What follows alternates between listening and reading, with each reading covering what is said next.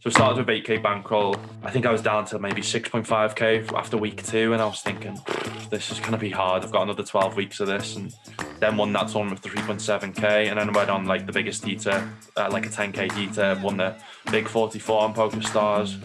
Um, and then, like I said, yeah, the downswing happened, and I ended up going down to like a 10k downswing, and Hi, it's Runchuks. Welcome to my podcast. The following is my conversation with Lukas Robinson. He set a new record, and it's a big one. He streamed playing poker 100 days in a row for a total of 1,000 hours in that period. It is a remarkable achievement, even more so when you consider that he came into the challenge pretty much as a recreational player, so he's not some seasoned pro who's been dealing with upswings and downswings for years.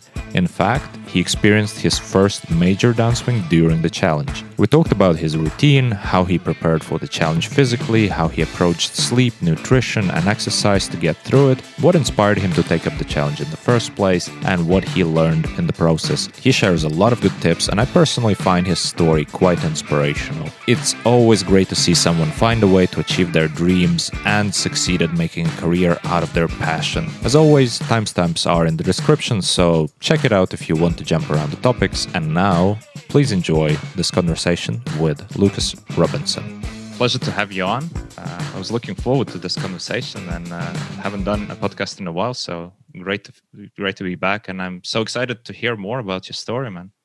Thanks for having me on. Like as uh, we were saying, talking before this podcast, this is my first ever poker podcast, and this is something that like I've dreamt of being in a position like this to be on your type of podcast that I followed for a while. It's just yeah, it's uh, it's crazy to be now in this position. To be honest, so yeah, thanks right. for having me on. Well, it's a, it's a pleasure because uh, I saw your tweets. Right, so I first heard about the challenge uh, towards the end of the challenge when you mm-hmm. started mm-hmm. posting like, "Hey guys, there's just a couple days left. I'm on this challenge, which is uh, I'm gonna pl- I'm gonna stream uh, 1,000 hours in 100 days, no days off, no breaks." And I thought, wow, that's quite an undertaking and that's quite quite a challenge and you completed it um, so tell me more first of all about the challenge itself um, and then I'm, I'm gonna have so many questions about it sure yeah so the previous challenge so no only no one's ever done a thousand hours in 100 days but the person who kind of I beat was Ali Shaban, which is obviously he's well known in the poker industry, sponsored by PokerStars. He's a fellow streamer.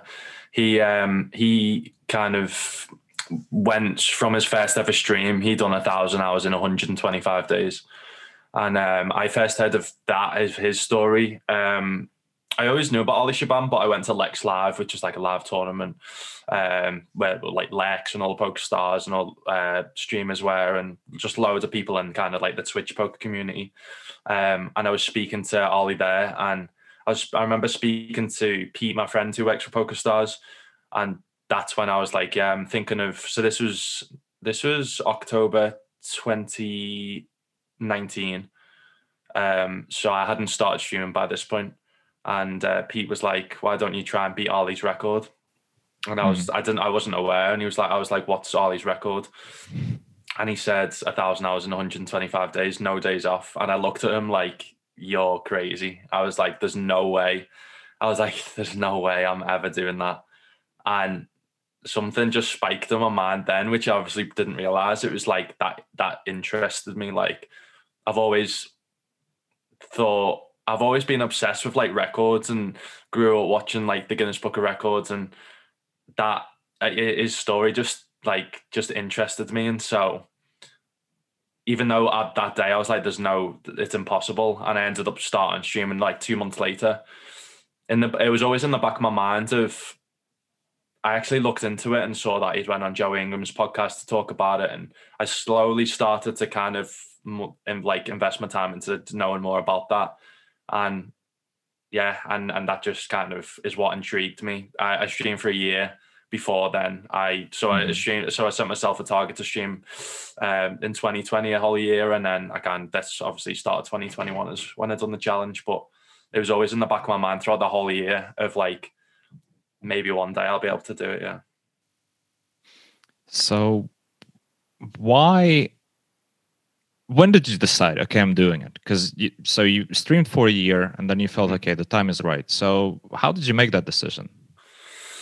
So, like I said, I um I set myself a target to see where I could go in poker and, and streaming in, in a year. So I, I just set myself a, a year of um I was working full time eight hours a day in social media. And so I set myself a year of maybe I can try and make this a, a full time thing if I improve, if I get better, if something happens, if I get an opportunity. Um, and then yeah, I loved it. Like I love loved every little bit about it. I started, like I said, um, at the start of 2020, but it was hard. Like it was, even though this challenge has been the hardest thing of my life, the past year in 2020 was also the hardest for obviously most people with mm. COVID, but especially me because I, I, I think I only remember having like two weeks off in the whole of 2020. Um, wow. so like I was working, I was getting up to go to the gym early I was working eight hours a day, and then I was having like an hour's break to set up, and then I was streaming 6 p.m. UK time till like sometimes three, four in the morning, and then I'd be oh, doing that like at the peak. I was working six days a week, 48 hours, and then streaming like five nights a week. So as you can as as like you can imagine, I had no social life. I worked with I I, I lived with my girlfriend, and that was obviously like being hard on the relationship there. I was hardly I didn't go on holiday, so I wasn't having a break. So it kind of got to a point where towards the end of 2020, I knew my bankroll was. I think I made 5k profit in 2020, so I was in no position to quit my job and and do poker full time because mm-hmm. I wasn't earning enough money. I wasn't earning any money through Twitch because I my followers, I had the average 20 viewers. Um, but I just loved it. Like I've loved poker ever since I was young. My dad's always got me into poker and I, I just something I just woke up one day and was like, why not? Like, I, I do you know what inspired me? I, I, watched this Joe Rogan podcast on Colin O'Brady. His name is. I don't know if you've heard of him. Mm-hmm. He was the um. I've got a little note here. He was the first person to uh, travel Antarctica solo, unsupported, uh, by com- like completely human powered crossing of uh, Antarctica. He did like four, uh, 54 days in a row, and that was like 12 hours a day. Um, and I watched that podcast and I was like, if he can do that, and and his story's amazing as well. He he had like severe burns on his legs. He was doing some type of like fire jumping or something like that, and the mm-hmm. doctor said he'd never walk again. Um, and he ended up going to win, uh, got like four world records in terms of um, mountain climbing, like Everest stuff like that. He he was like a like world champion triathlete. And I watched this story and I'm like, if he can do that, like I can I can sit and play poker for 10 hours a day for 100 days straight. I was like, why, why can't I? I was like, if Ollie did it, why can't I? And mm-hmm. so I think it was like, I think I was started planning it like four months um, to go. So yeah, so like um, maybe around about like October, September time. Um, and so I, I just set myself a plan to because I knew my I was a contractor, so I knew my um, contract like my job was my contract with my job was up at the end of 2020, mm-hmm. and um, I was just like, why why don't I? Like I was living from home, um, I wasn't paying that many bills. I haven't got kids. I haven't got a mortgage. Um, the only thing stopping me was I didn't feel like I was maybe ready like to go full time poker because I wasn't good enough and I didn't have an big enough bankroll. Basically, my bankroll was only like I said five five and a half thousand dollars. Um, but I was like, right, so why don't I three months study as hard as I can, um, plan it in terms of what tournaments I'll play, my nutrition. Like spoke to my friends who's a nutritionist, get all my health in place, mm-hmm. um, to do it as healthy as possible. Um, like like see how much sleep I needed to do, and I kind of just like set it out of right. If I do nine till seven p.m. UK time every single day, ten hours a day, that'll get me to a thousand hours in hundred days. So that'll mm-hmm. beat it by like twenty five days, um, and that'll be that'll be respected as yeah as of being being like it's like super super hard because no one's ever done it before. So I, I messaged Ali and uh, he was like full fully supportive of it. I, I spoke to um, I'm good friends with Easy with Aces, sponsored by PokerStars, and he I think he was the first person I spoke to, and he was like, at first he was like, "There's no way." He was like, "There's no way." But once I spoke to him and, and said, because because he knew he, he knew he he was like I'm good friends with him. He knew how hard I was willing to work to make this my full time job and do this because he knew how much I loved it and mm-hmm. he was helping me with studying and stuff. And um, as soon as I explained everything that I planned out, I planned out every single detail. He was like, "Yeah, you can do it." He was like, "I, I have full belief that you can do it." Um, he he he just I think I think Ollie may have had some like issues after it in terms of health issues. So I think he was kind of scared of that would happen to me but he knew I was like a healthy, like I'm young. I go to the gym every day. Um, I was planning workouts and stuff like that. Like I was go, planning on going to the gym beforehand and then going on walks after it. So once I explained that to everyone, like Egyptian, who's sponsored by GG, um, I spoke to him as well, and he was like, "You just need to fully make sure." Once and once again, once I explained to him, he was like, uh, "Yeah, you can do it." Um, but obviously, the risk was the main risk for me was I'd never done poker full time before, so the mental side of the game I wasn't used to. I'd never gone on a bad downswing before, um, which I know knew was going to happen, uh, and it did. so I knew physically I could prepare myself, but mentally I, I, I couldn't prepare myself. So like I'd never, which is the craziest thing is I'd never done a ten hour stream before I'd done the challenge. Like even though I streamed a year, I'd never do, I never completed one 10 hour stream. So again, that's what I was scared about because I didn't know I knew how hard like a six or eight hour stream was, but I'd never done one 10 hour stream. So again, that was a risk which I should have probably prepared a bit more for. And but I knew the hardest part of the challenge was the mental side. And yeah, one the hardest part was the mental side of the of poker and in terms of the challenge. Yeah. Did you ever feel like quitting during the challenge? Did you ever feel like okay, this is enough? No, no, no, never. Like I, I knew I, I didn't have to dig deep. I, I thought I thought I was going to have to at some point watch that Colin O'Brady podcast again and dig deep in terms of that, in terms of give giving me motivation to carry mm-hmm. on. But the reason why I didn't, I woke, I didn't wake up one day and think, oh, I can't do this mm-hmm. because I love it. Like I love it, and I knew this challenge was going to make me realize that I either didn't want to do poker full time or I did, and right. I, I soon quickly realized, even throughout the downswings and even the bad days I just loved it. Like I, I just love playing full time, and it made me fall. People like what? It's a good way to hate poker, but now it's it's come they're gone the complete opposite for me. I I, mm. I love it, and it's made me realize I can do it. Like it, it's it's made me, and this is again what I want to share my story in terms of people may say the poker dream's dead, but I've proved that it's not. Like I'm just a normal lad.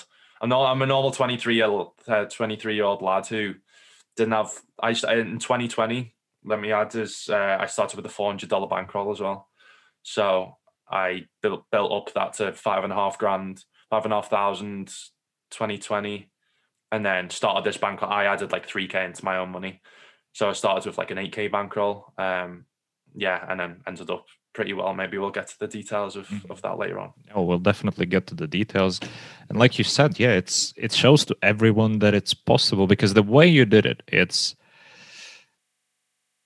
you didn't over prepare so to say mm-hmm. right because as you said you never done a 10 hour stream even one before you never had to deal with the mental side of poker which to a lot of people is the toughest part right and yeah. and the part that um sort of makes them think twice before picking up as a as a career because even if they as a recreational player went through some bad times they feel like okay well handling this as a professional and living with these uh, ups and downs and, and the emotions that come with it is just so difficult. And uh, and often you know when i give advice to people for working on the mental game i i keep saying well take time off you know switch off walk away.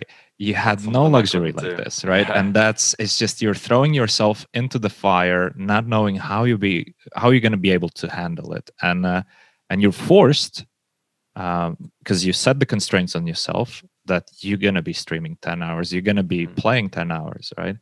Um, yeah so i find it i find it really fascinating.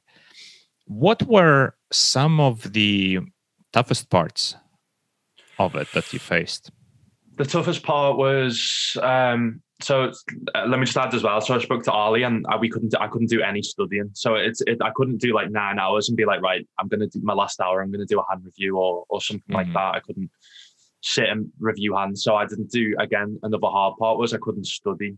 uh, I, I could obviously outside of it, but I was that tired after 10 hours. I didn't do any study. The only studying I did was midway throughout the challenge. I signed a deal with BBZ. Um, so mm-hmm. he wanted to work with me straight away. Again, another amazing part about the challenge. We'll get into more details about that. But so I had one hour, uh, like one hour with him once a week, and that was the only study. And I didn't review any hands. So again, that's another which you know and poker pros know you need to study and review hands to stay on top of your game. Um, so Especially in the beginning of your career, because there are so yeah. many unknowns, so many gray areas for yourself, so many things that you are not even aware that they're they're important and um, so yeah to skip that part is, is also brave to to say to say yeah. to put it mildly let, us say I, I, would have i would have added study but ollie didn't do it so i wanted to do everything that mm-hmm. ollie did just so there's no people after it saying no well you did this different or mm-hmm. um you know what i mean? So that's why i didn't want that any question marks asked after it. And obviously there weren't any but yeah going back to your question the hardest the hardest part thinking back the hardest part was the second week was when i so it started off quite well. I started off really well won a won a won a first tournament on day one. So that wow. was that was only a small one. That was a five dollar tournament and i can't remember how much i won but that was like so that was good for the mentally. I was like wow okay. Um as i only ended up winning six tournaments throughout the whole 100 days so uh, so obviously this is like, well, this is easy, like that's a start. And then the second week hit, and for like I'd say seven or eight days in a row, it was just getting like bad beat after bad beat, and just on a hair, hair so like I just didn't feel like it was real. I was like, there's no way this is feels real. Um, and yeah, and I was just like, this is I've got another twelve weeks of this if it carries on, and um, so that was yeah, that was the second week, and then I found out like on stream. I had like four hours to go. That not not like a super close friend, but like a friend that I knew over here had actually like been in a really bad uh, accident on his bike and and sadly passed away. So I found that out on the Sunday, um, and I, I had to stream for another three or four hours after finding that out. Oh. So it, that was like on the Sunday of after that week. So if I was gonna put it down to one moment, that was the hardest moment because I was like, how how have I got a stream? I can't, you know, I, I've got a stream now for four and didn't tell anyone. So mm-hmm. that was again, and then I couldn't take the Monday off to chill and couldn't end up going to his funeral or anything like that because I didn't have any times off. So I think that was that was the hardest part, and um, I think most people have seen maybe in the Bogans, have seen the video of me crying when I won the Bounty Builder 44 because there was a lot of reasons. One was just relief because that was the hardest, one of the hardest weeks of that I've ever done, and and then after that week, I ended up winning the yeah, like I said, the Bounty Builder 44 for I think 3.7k.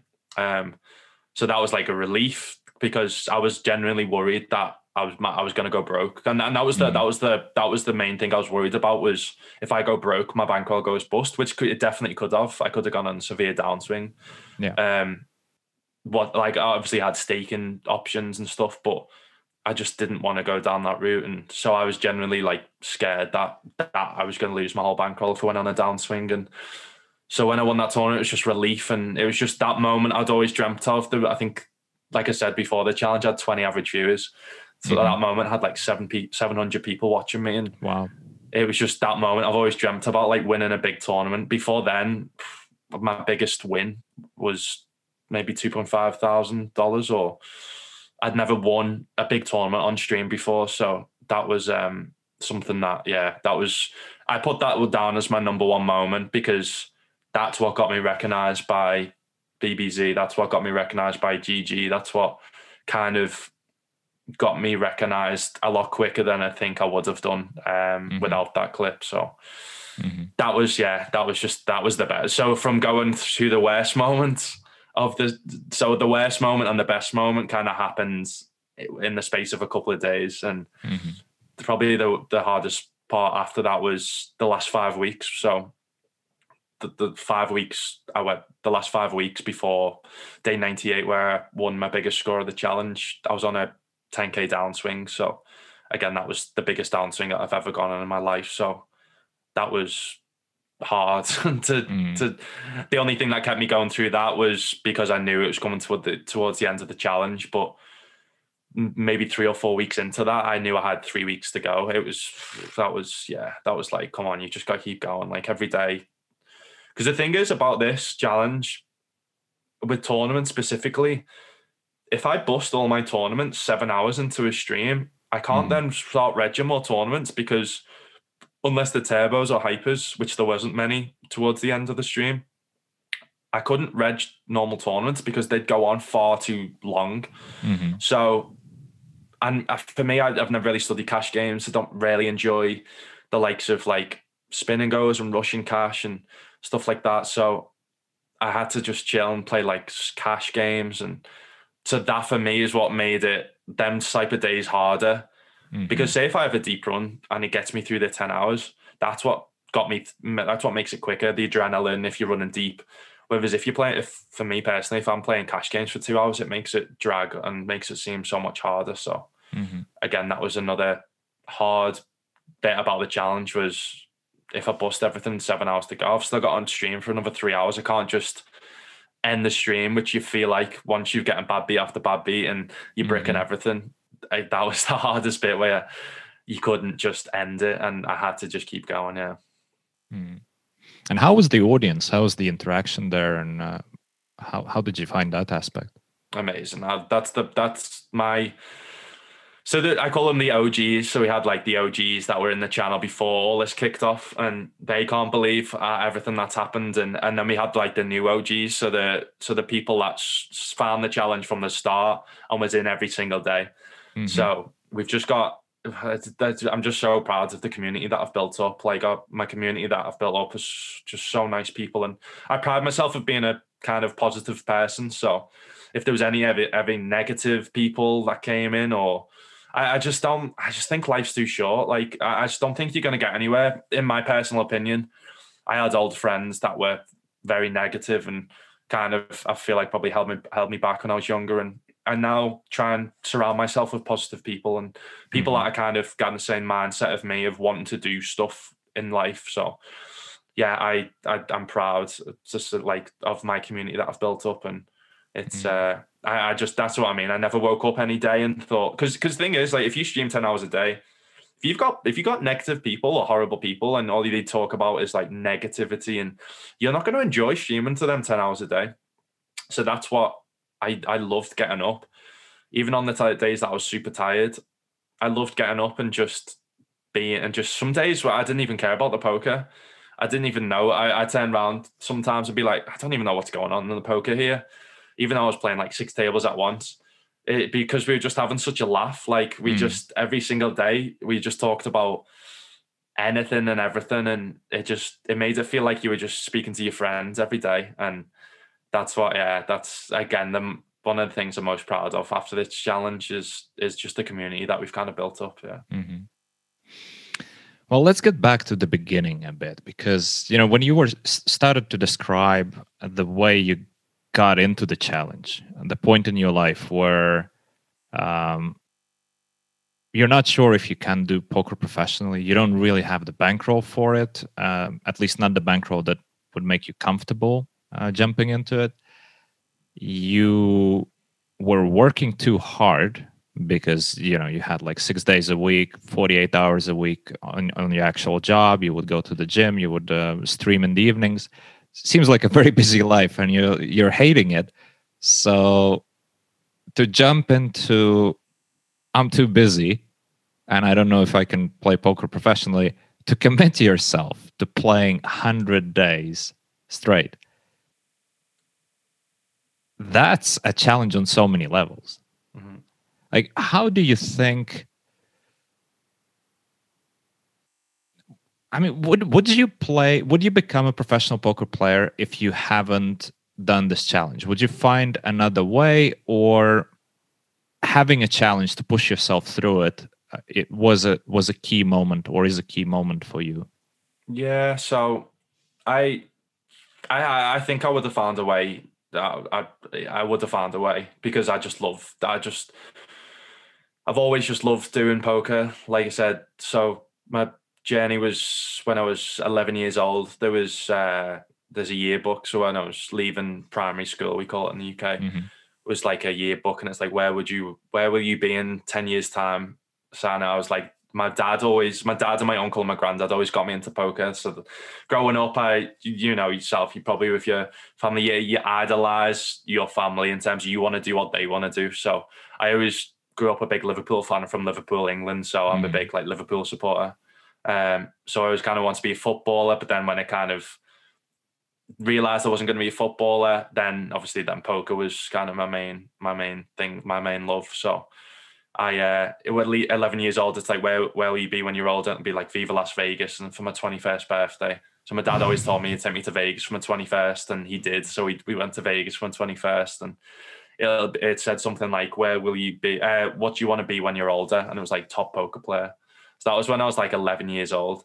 Wow. Um, so, uh, but I, I thing is, I, I never, I never, I never said to people I wanted to be a professional poker player because in my mind it was always impossible because to be professional poker player, I thought you had to be like one of the big boys. They had to be high stakes player, Daniel Negreanu, Phil Hellmuth, and it wasn't until I found like Twitch Poker where I was like, wow, there's actually a realistic chance of because I saw other streamers mm-hmm. coming out from university that were just normal, normal like lads or normal, normal women, like get signed by big poker sites.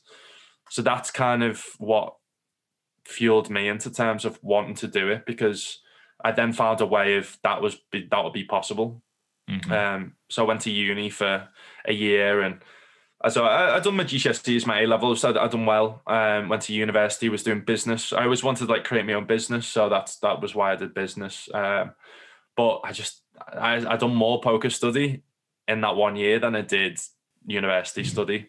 I think that's probably when I knew. And even then, I was like, I don't want to. I, I, it'd be. It's so hard to be a professional poker player. So I was just kind of playing it for fun. But when I turned eighteen, my dad was taking me to live to the casino, and it's just because I've always been competitive. So like growing up playing FIFA and playing football, and I was a tennis coach before I moved to the Isle of Man. So I was always competitive, and it's one of them where I knew I was losing a lot. Like not a lot, but I was losing at poker and Mm-hmm. I was like, there's a way to get better. So I just, that motivated me to want to get better.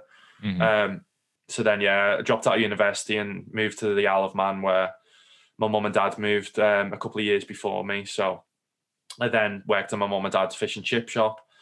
Um, so I worked in there for about a year, maybe two years.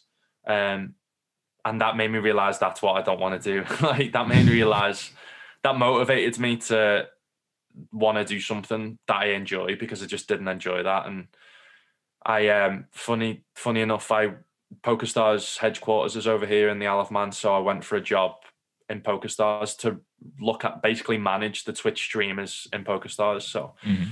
again, that was my dream job. Like that's what I thought I was gonna do, and they offered me the job, but there's some type of work permit issue over here where you, you need to live over here for a certain amount of years or something like that. So I, I couldn't unfortunately get the job. So then I was working in the fish and chip shop still, and I was I was just hating it and and then moved to quit that and moved to like social media. I was doing social media for different companies. So mm-hmm. um so at the start of 2020, this is why I set myself that year goal because I knew at the end of 2020 I could get I could finally get a job in PokerStars if I wanted to.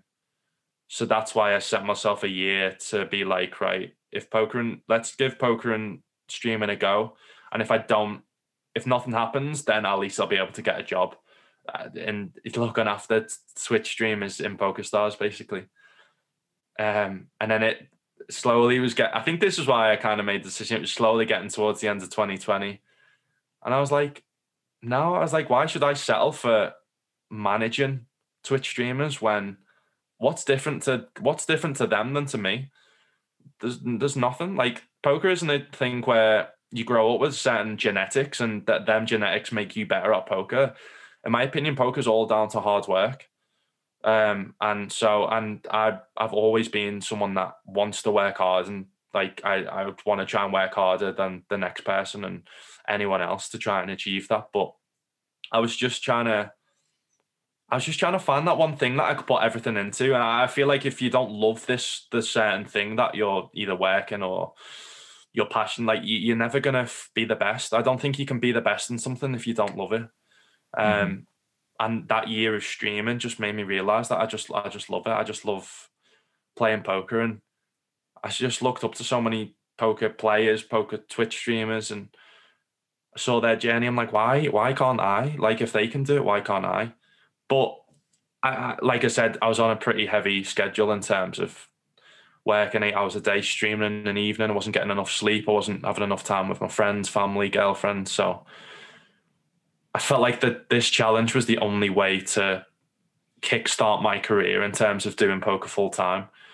Um, which was a risk. Like I quit my job and I had before this challenge, I had zero income coming in. Like people need to realize that. Like I wouldn't recommend anyone do what I did because I had zero income coming in. Like as much like uh, it wasn't a risk in terms of I didn't have many bills to pay, like outgoings, but I was fully prepared to go back to my job if needed. Like my manager said, if I need, if I wanted to come back, I can after this challenge. So I was fully prepared if things didn't go well that I would go back to my job, and that would obviously be the end of the dream. But mm-hmm. even then, I was like, no, I'd still work hard and still do it around my job to make it work. So, um, again, that was that was why it was a risk because I had zero income coming in. I didn't have many savings, and yeah, luckily, obviously, it, it worked out. Yeah. Mm-hmm.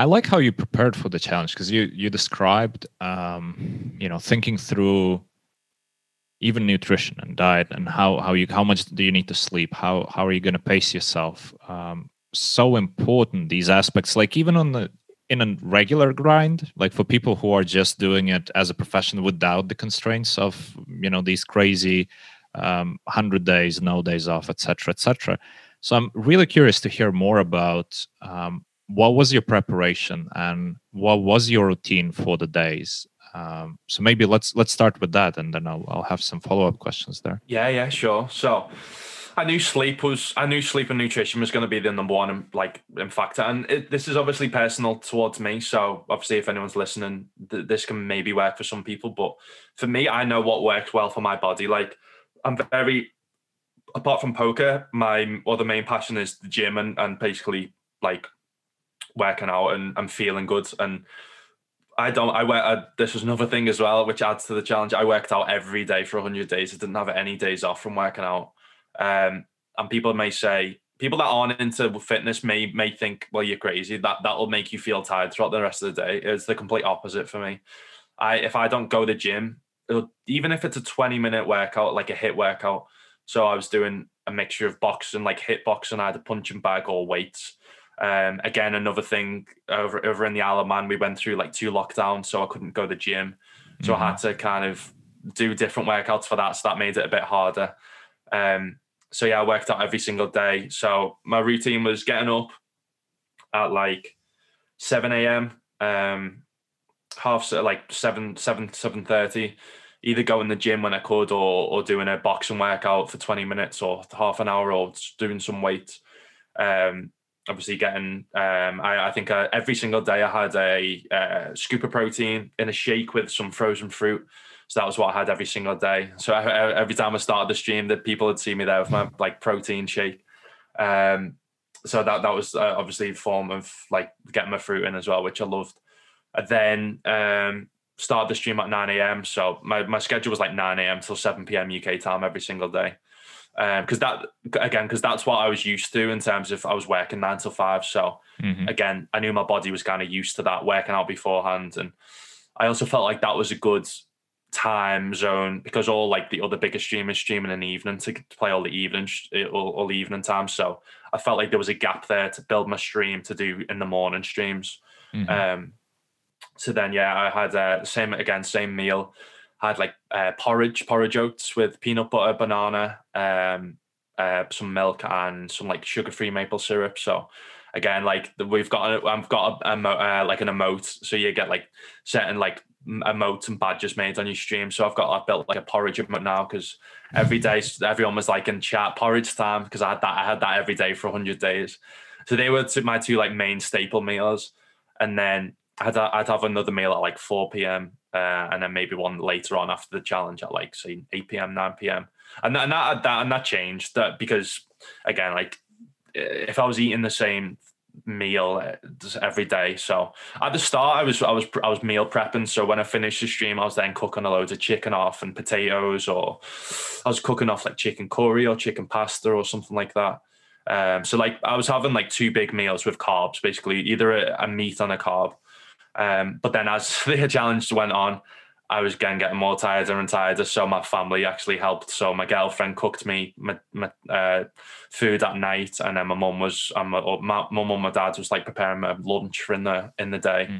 Mm. Um, so and again, I knew that was going to be the hardest bit in terms of meal prepping, but again, I knew that was the most important thing because for me, my body is very sensitive. If I eat rubbish, I feel like rubbish. So I know if I eat well, like nutrition wise, I, I feel good. So that's why I knew physical physically I, I was going to feel fine because I did get more tired towards the end, but it, I thought it was going to be a gradual, like a slope of I just get tired and tired. It, it was kind of like it was it was a, it was a slight slope, but it's kind of my body kind of got used to it, mm-hmm. and it's crazy what your body can do. Like your body gets used to things, and my body got used to kind of the whole cycle I was on. So yeah, I was having, I was having like three main big meals a day, like I said, my protein. And one thing I used that night uh, for my sleep, I, I, always sleep well, but I always had that CBD oil. Um, mm-hmm. Was amazing to kind of allow you to sleep better at night. So I kind of looked into that, and basically, what CBD oil is is get you into a deeper REM sleep.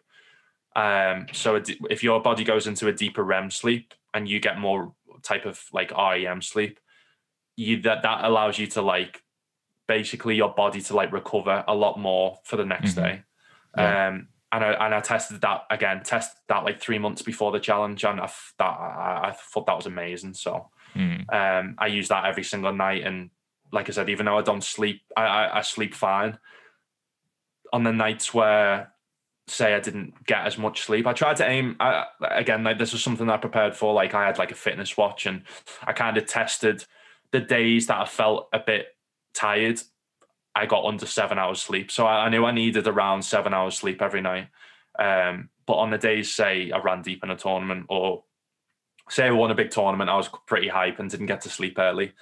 Um, I just took my CBD and I'd still feel tired the next day, but I wouldn't feel as tired as I would without the CBD. So, um, so yeah, and then I ended up trying to get to sleep at like maximum. I, I felt like if I went to sleep any later than 11 p.m., I felt it the next day, even if it was by like half an hour. Like I was like, right, I'll, I need to mm-hmm. get an early night. So, um, yeah, that was sleep for me. The main things was sleep and nutrition, um, because yeah, for for me that's again that could be different to all different types of people, but for me mm-hmm. personally, I thrive. My body thrives. My mind thrives under the same routine of I kind of know what my body needs and what my body doesn't need. So I, I, hmm. still I still treated myself on like a Saturday night, Friday night to maybe I had a takeaway or something like that. Um, but obviously not not every week um, because like I said, the next day I could I knew my body knows that uh, I've I've eaten rubbish, and some people may not be that sensitive towards that. So, but you wouldn't have become I wouldn't have came out the challenge healthy if I would have been hmm. eating basically rubbish every day. Yeah, I don't know if some people can actually do it in any other way because there are some people who might tell themselves that hey i, I only need like four hours of sleep. I'm fine. Yeah. you know i can have whatever meal. I can have one meal a mm-hmm. day and it can be a crap meal. I don't need a consistent sleep schedule etc etc and they might be pulling it off and everything is working seemingly but at the same time who knows if they're actually just utilizing just a small part of their potential. Mm-hmm. Exactly. And I think that's most likely the case. Uh, and especially when you put yourself through something strenuous like like you did, right, mm-hmm. where you really test the the limits. Yeah, that's where you realize, okay, well, there's there's no shortcut here. You have to take care of that. You you wouldn't be able to to pull this um, off if you only did like four hours of of sleep. Um, at least I think so. You know, I yeah, I've seen people I, burn I, out so bad. I, I mean, you you might be you might be able to pull it off, but we wouldn't be talking to you right now. You'd be depressed no. somewhere, you know. Exactly. Still. So that's and I've seen that happen over and over again, especially with guys who uh, go to something that they're not used to, and it puts even more strain on their regular schedule. And then they just get the wake up call one day of like, okay, well, I'm completely end of the line. I'm, I'm completely burned out. It happened to me as well when the first time I went to Vegas for I think it was three months or so, three and a half months of live poker. So a completely messed up schedule, you know, playing just whatever, 16 hours a day and just not very healthy in terms of the food, definitely not healthy in terms of sleep. Sleep was all over the place. Towards the end of those three months, it's just, you know, I had probably like five days left in, in Vegas and I just sat on a couch for five days because I was yeah. just like, that's it. I, I can't do it anymore. And like, physically, absolutely unnecessary and, and definitely hurting your your game big time. Even even if you don't that, realize that's undervalued in poker, and this is again like something that I'm going to continue doing. Um, I'm going to continue working with a nutritionist. I'm going to continue working with someone that's going to do my gym routines and um, because I've got big ambitions. Like I want to become one of the best poker players on Twitch. Like I've got the right people around me. I've obviously now got the GG deal, the BBZ deal. So if I want to become that that person that I know I can become, I've got to I've got to stick to what I know will mm. allow me to be in this in the long run. But also to yeah, like you said, use your potential because I just don't know how people can. I just don't know how people continue to grind every single day at their highest performance if they're not eating healthy, they're not sleeping right, they're working out. Like people don't realize the power of how much happier that makes you. Like it's it's scientifically proven that it produces endorphins that make you happier. You mm. know what I mm-hmm. mean? Especially if you're sitting, your job is sitting on a computer screen all day, and it's um it's definitely something that I think people undervalue. And again, hopefully, I can bring that to to kind of the poker world in terms of showing people may like like pros specifically may see that I think the pros specifically realize how like they respect this challenge because mm-hmm. give especially given that and again this is what me and Ali did and I feel like we we both kind of went straight into the poker world of doing it full time within doing this challenge. And I feel like, say, if a high stakes reg wanted to beat my challenge, I feel like it would still be respected. But I don't think it. I don't think it compare to me and Ali's because they're used to the mental side mm-hmm. of the mm-hmm. poker. They they've Absolutely. got a bankroll they're comfortable with, and Ali will tell you. Well, well, he he said to me he went on a downswing towards the end of the challenge as well, and having that like like not being used to that uh, like the mental side I knew was going to be the hardest because I knew that's what like Ali said was the hardest bit about mm-hmm. about, about the challenge for him so um like yeah to to kind of do this full time it's uh you've got to take all things into into account. Um I completely agree with you on on uh on what you said that you know it wouldn't be the same if a high stakes reg did it right? Just because the sheer complexity of what you did is it just doesn't compare because you have to learn to deal with the downswings the the the whole thing of, of poker because it's not only the downswings it's dealing with the upswings it's dealing with the big win right? Because you're trying to stay consistently within your rhythm you're trying to consistently wake up 7 a.m go to sleep reasonable time you're trying to stick to it and there's every day basically you're getting bombarded by something new it's either yeah. a downswing or you win something and then well good luck trying to go to sleep immediately the, after that this right? the thing and, and and honestly the the hardest that the, the days that i was probably most tired and the hardest days were, were the day after winning a big tournament because again you can't get to sleep after that and it's kind of one of them where you it's very hard to just like grand the next day. It's it's weird. It's it's such a weird thing where you, you probably know yourself if or people watching if once you win a big tournament, you kind of don't really want to grind the next day. You just want to kind of mm. chill and enjoy it. And same with like if you have a very very very bad day. So I think my biggest losing day was like 1.1k. Um, on them after them days, you just want to take a day off. Um, and I couldn't. So mm-hmm. again, that was the hardest bit in terms of like the again the ch- rule of the challenge. You couldn't have one day off. So even if I built up enough time extra to have a day off, I, I couldn't. So that's why, again, to make it harder for anyone that wants to beat my challenge, I did like I think I think the the the smallest amount of hours in one day was seven hours or seven point five hours. Mm-hmm. I think Ali's was four hours that he did. So so I, knew the limit was was four hours, but I was like, no, let's take that one step further and do like at least seven hours a day. Mm-hmm. Um, so again, like people like, can you have one day off? And just having one day off in the middle of the challenge would have made it so much easier. People may think that might not have changed things, but it, it definitely would have. Like just to just to reset and just recharge and but then again it might have got me out of my like routine that's what i was about to say because yeah. i'm not sure whether it would make things easier or it would make things uh, harder because mm-hmm. it could go either way mm-hmm. right? it could make it easier but um yeah I'm, I'm not i'm not so sure you know there's there's something about having the consistency having the routine not breaking the routine mm-hmm. as hard as it is right no days off is probably better if you if days off are part of your routine that's great and that it, that's the way it should be right yeah. obviously but if you don't have days off in your routine that one day can just unravel everything yeah for sure. right? And plus yeah. when do you take a t- day off? Do you take it after a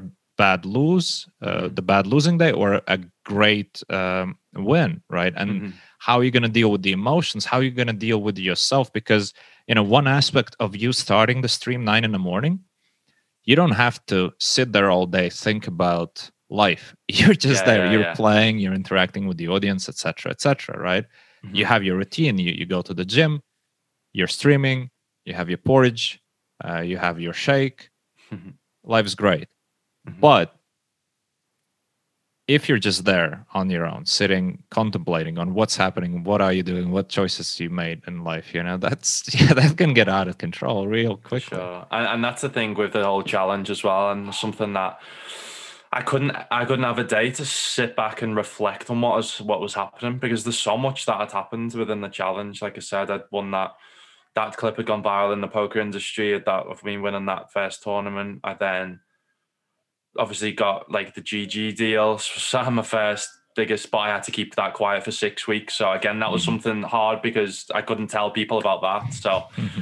uh, that that was one thing. And then BBZ signing with BBZ, like that was if I was to choose one coach to work with to make me, like I said, the big the best player that I can be potentially wise, like he would be he would be it. So to have him like message me directly and reach out and be part of BBZ is just like insane and but again, like I couldn't reflect and I couldn't kind of take that in, and so that was what I'm doing now. And I, I feel I feel being feeling a bit burnt out, but it's I, it still hasn't fully hit me. It's still all hasn't mm-hmm. still fully sunk in that this has always been my dream, and it's obviously when people have dreams, it's very rare that it actually happens, and mm-hmm that it's actually achieved. Um, but people don't tell you what it's like when you do achieve them. So it's uh, it's an amazing thing. Just have freedom. Um, like I said, I only got two weeks off the whole of last year, and just to just to have the freedom is so, and that's the way life should be. And that's what I love about poker. And people say it is hard. Obviously, it is hard, but I think the number one thing about poker is obviously doing something you love day in day out, but it's also mm. the freedom.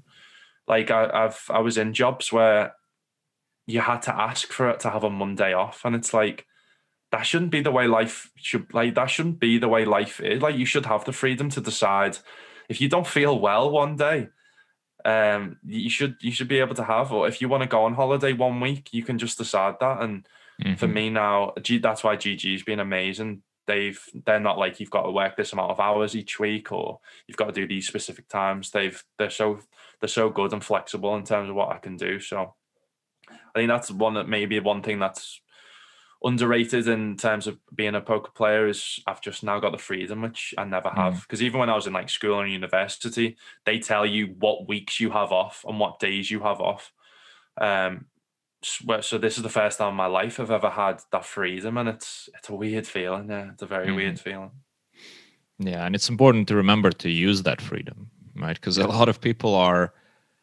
they have that freedom, but um, if you look back, and even myself, if I look back in, in my younger years, I do, doing poker, traveling the world, etc., etc., but then missing out on so many things that are sort of on the list. Oh, I kind of would want to do this and want to pick up that sport. I want to pick up that, etc., etc. And you have all the freedom, all the resources, whatever. You can just do it. Yeah. But you know, well, yeah, I'm just going to play some more poker. You know, not not take enough time off. And then, of course, at some point, everybody comes to a point in their life where there are too many other obligations like in my case you know the family etc etc and poker gradually goes into the background of priorities because you yeah. realize like and which is also a beautiful thing about poker because it i can just push it in the background if i choose to if i want to spend more time with my family with my with my kid uh, and i can bring it back in the foreground whenever i i please right and that's not something you can do with your regular nine nine to five very easily, just saying, hey, you know what, I just want to take like three months, kind of, you know, just I'm gonna check in on you. I'm gonna see mm-hmm. what's up in the office, but I might not stay in the office. You know, that's yeah. never gonna fly. But, but like you said, in terms of having them things that you want to do, uh, I always felt like if I didn't try my best to make it in poker, I would have regretted that for the rest of my life. And mm-hmm. if I wouldn't have done this challenge, I knew. I just woke up one day and remember like saying it to my girlfriend and said, told my mum and dad, and they were like, go for it. Because I knew I have the opportunity there. I'm young. I'm, like I said, I've not really got many things holding me back. What's, what's stopping me?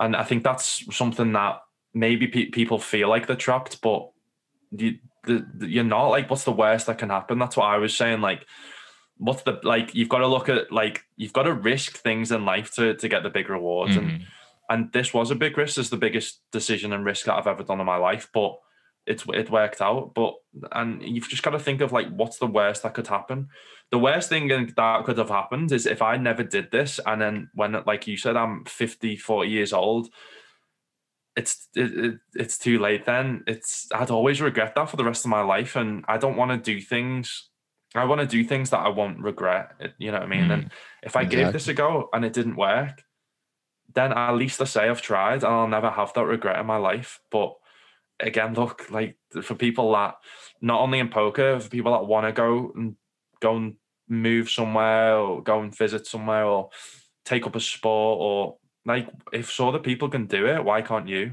Like that's mm. all that's kind of my motto. And you've just got to work hard and there's nothing special about me. There's nothing special about other poker players in terms of the best the best poker players in the world are the ones that have worked hard like the hardest and, and that's all there is. Obviously and, and I think this is why I do have to work harder than the average person because I'm not I'm not like I'm like a genius at maths and I'm not like so I wasn't so brainy in school. I was always the one that worked the hardest.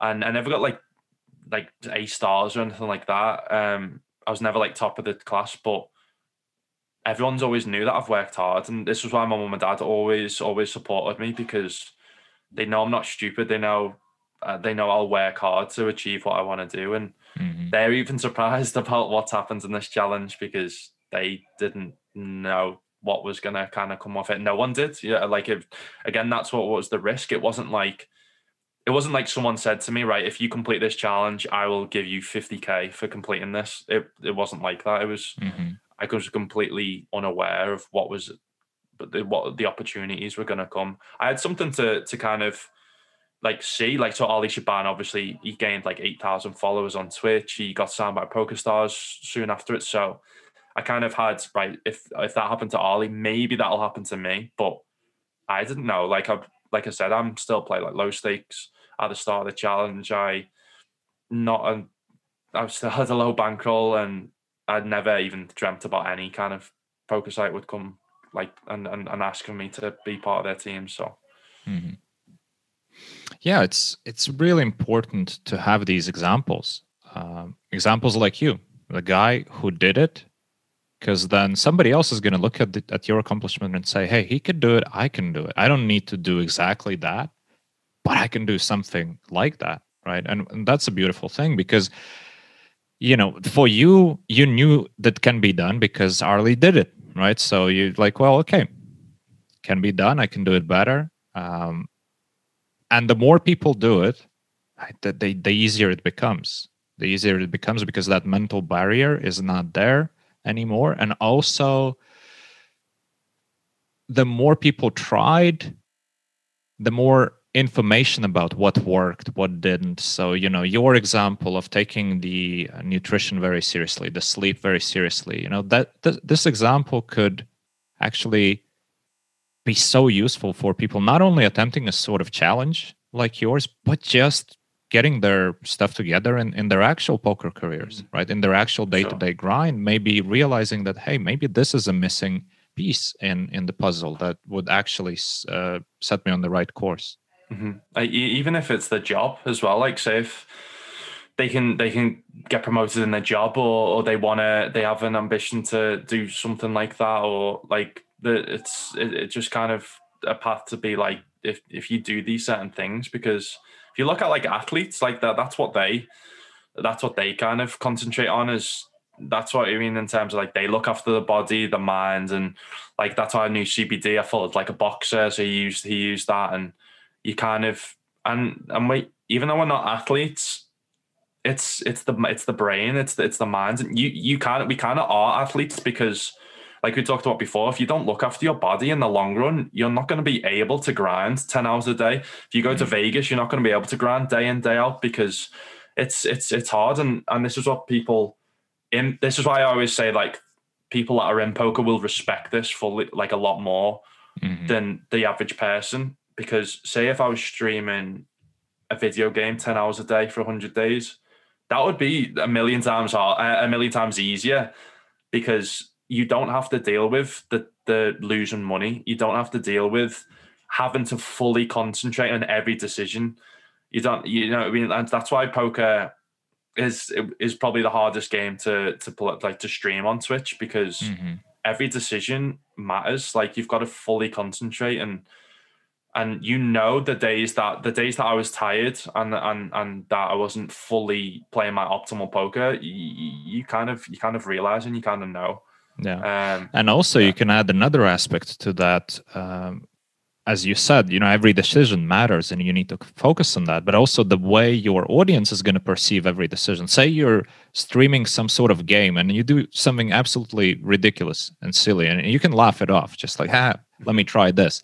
You know, you're not going to, for a laugh, start shipping like seven deuce off. And, uh, but with that idea in mind, there's going to be always people who are going to judge your game and you're sort of exposed there right and yeah. uh, whatever you do there's going to be opinions flying your way of like ah oh, this sucks you suck your, your play is ridiculous this doesn't work etc and you have to deal with that more so than when you're streaming any other game i mean sure you know probably if you're playing fifa on stream still there's going to be a lot of uh, keyboard warriors uh, mm-hmm. suggesting you know what you do wrong but still it's not on the same level no, because again, because you're not down that that much money, and again, this is why towards the end, I I so I didn't share my profit throughout the challenge because again, that's another element that why would I, why would I share my results? So I shared my buy-ins and cashes every day, but I didn't share my results throughout the whole because when I go on a downswing, the downswing is going to be hard as it is. Mm-hmm.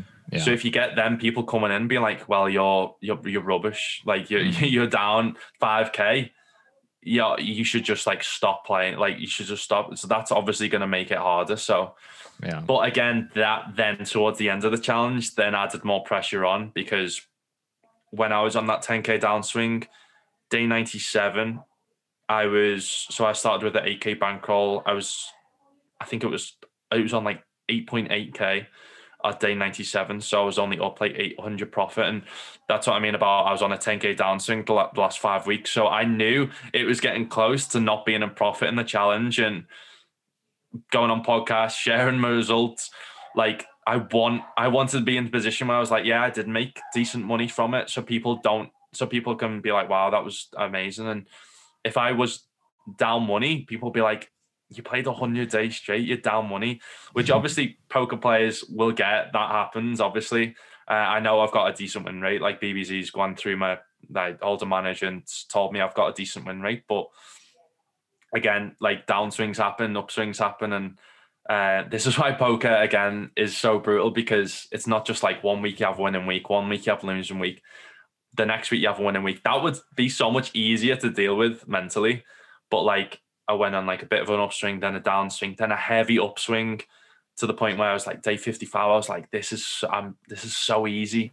Like mm-hmm. poker's amazing. And then so that was on like a 10k up down uh, 10k upswing and then I went on a 10k downswing. So like I said, it wasn't just like one week I was up 1k, one week I was down 1k, one week I was up 1k. And that's why poker's brutal and people need to understand that it's it's it's hard. But again, another kind of silver lining out of this challenge is it's made my mental game so much better than it probably would have been if I would have been playing for poker for like two or three years full time because on them days where I was go I was on a downswing for a week straight, I couldn't just be like, right, I'm having a day off. I had to grind and battle through. And obviously that's taught me now that downswings are a thing and people need to realize that. And until you're going through a bad downswing, you it's it's so hard to kind of accept and kind of know mm. how how hard it is. Um and again, what makes that easier is having day off, having spending time with your family, going on a holiday.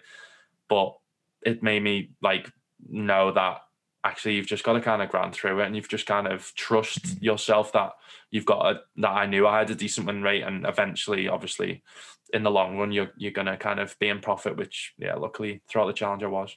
Mm. Yeah, it's interesting because actually, as you said, that you know having a day off makes it easier because you can spend time on something else the reason why you need to spend time on something else is to reset your mindset uh, because when you get into that bad mentality of you know hating every bad beat that happens and then being all too happy to go for a flip because the flip is gonna either look good and then you're back on it or it doesn't matter because if you lose then it's just confirming your theory that you're very unlucky perhaps the unluckiest poker player ever. That's what you mm-hmm. think, and yeah. that's exact. And being on them five for that five weeks, that was the longest, biggest answering. Like I said, 10k. Like I only started the challenge with 8k bankroll, so like for me being on a 10k downswing was it was it was brutal, and mm. you do you you start to doubt yourself, but again, it was like I just knew how to get get myself through it, and I, it was you. You do have all the doubt because you're like, oh, I'm obviously not studying, so I'm obviously not getting better. Um, I'm getting worse because I'm actually making decisions that maybe I wouldn't have. And I, I, was like, there was people telling me that were better players that my some of my decisions were getting bad towards the end of the challenge because it just just because I was in a negative kind of mindset of just nothing's going my way and uh, I just I just prayed like I prayed for just so so yeah, I was so in in the the peak of so I started with eight k bankroll. I think I was down to maybe six point five k after week two, and I was thinking this is going to be hard. I've got another twelve weeks of this, and then won that tournament with three point seven k, and then went on like the biggest heater, uh, like a ten k heater, won the big forty four on PokerStars. Um, got my biggest ever score. So my biggest ever score before the challenge was two point five k. Um, so then I ended up like beating that like maybe four times throughout the challenge or three times throughout the challenge. Um, it's like the my, my last biggest win before my downswing happened was I think I came like fourth or third in the Zodiac main event on GG. That was like on a Sunday for like 4.7k.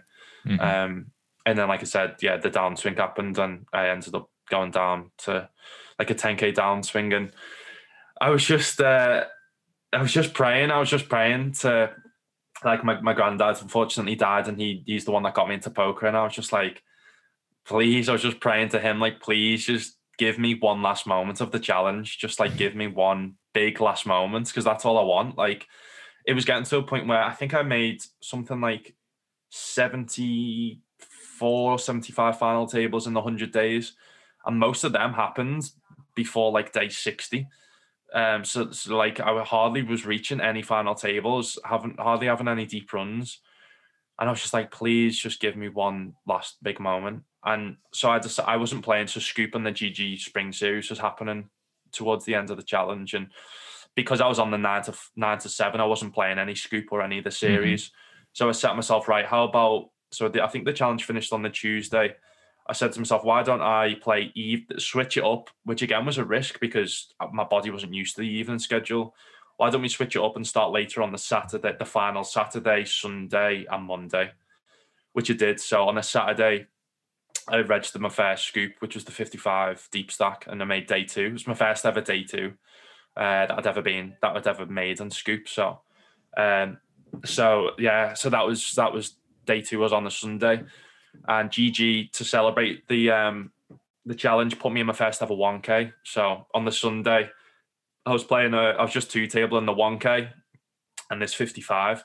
But all the concentration was on the 1K because it's my biggest ever tournament, and and then I ended up busting the 1K, but ended up like chip leading with the final like 60 players of this 55. And mm. that's when the just the viewers were building up. And I had this crazy hand where I got in Jacks v Aces and hit a Jack on the river to stay alive. That was final like 18. And it was just it was just weird. I just knew it was just meant to be. And it, it ended up, yeah, ended up uh, the biggest ever viewers. I ended up having like 2.5k viewers watching me on the final table, and wow. Um, I do this thing where I get to a final table and I play Scooter. I don't know if people are you're aware of Scooter. Um, the band, the the, the, art, the artist, yeah, yeah, yeah. So yeah, okay. so which song are you playing from? There? Um, the logical song. Um, but we play like some of this. He has this one that he brought out last year called like "Fuck 2020." Okay. Um, so I played that. So I played like some of his songs and my PC to my right. I kind of you can change colors, so I put like dance colors on and stuff. So right. that was just like an amazing feeling. That's like my like final table ritual that I do. Yeah. Um, and that was like the best, one of the best moments of yeah of my life. Like that was just insane, and ends up coming fourth in that for twenty two thousand. So that beat my previous biggest score by like I said, four point five k or four point seven k was my biggest score before that. And like I said, the pressure was on me because I knew I was sharing my profits towards the end of the challenge. And I was just praying. I was just like, I just want to be in profit. And it was getting closer and closer. And then obviously that kind of jumped it up to mm-hmm. end the challenge in like 23,000 profit, something like that. So that was just like, yeah, just the best moment. And, and then, yeah, ended up uh, two days later finishing it. And yeah, it was just it was just a surreal surreal feeling to finish it and kind of kind of get it done because yeah, obviously. 100 days it didn't feel like 100 days in a row it was weird because my body was so used to it and it was weird it was just it's just a surreal surreal feeling about after everything that had happened in the challenge yeah, it was, it was crazy when you were planning the challenge and obviously you imagined how it will go what was the biggest difference between reality and how you imagined it? Um, that's a very good question. I, if you would have told me, like, I, I felt like it was. I'm not gonna. I'm not. I'm not gonna try and downplay it, but physically, I was surprised. I think it was more surprised. Like I thought I was. I didn't realize how how amazing the human body is in terms of if once you're because like I said, I, I was I didn't know what to expect in terms of how hard it was going to be because mentally I'd never fully gone through that. Mentally, uh, that was going on a downswing and mentally was uh, hard, harder than I ever thought was going to be. Like that was people don't realize, like I said, and that was that was the hardest bit, hands down. But like physically, I thought it was going to be harder. But like I said, I'm very surprised how amazing the human body is in terms of it gets used to that. Because, like I said, I had never done a 10 hour stream beforehand, and my body just got used to the same routine 10 hours a day. And, and people, again, the main people who will respect this challenge is people that do stream poker. And, and because playing poker 10 hours a day, 100 days straight is insane as it is, but streaming it, because it's not it's not just like I'm sat there not speaking. That would make it easier. You've got to speak. So pe- speaking ten hours a day in itself is hard. Like I didn't want to speak to anyone after I finished, and so like just just everything involved in it was. It, I'm not gonna say it, it, it wasn't like mentally it was harder than I ever thought, but physically, I it would, I was surprised about how my body kind of adapted to it. Um, but in terms of say if you were, I would have wrote down what you what's your dream to ever happen from this challenge?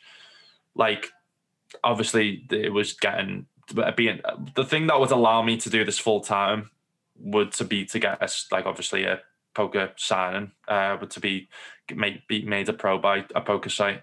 Um, but I didn't know that was going to happen, so I, I set myself a goal of like people subscribe on Twitch, so they you get like two dollars fifty per subscription, and I'd only ever reached like a hundred at one point, so.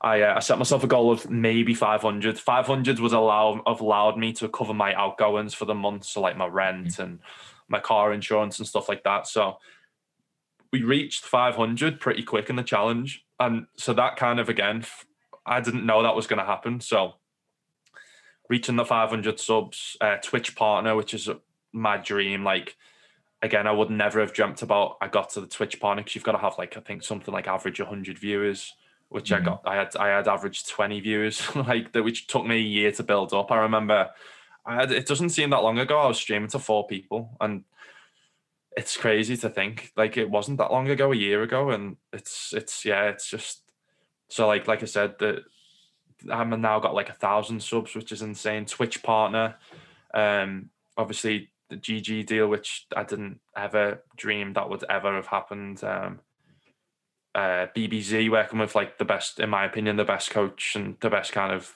coaching website in the world, and just everything that happened, I would never, ever, ever.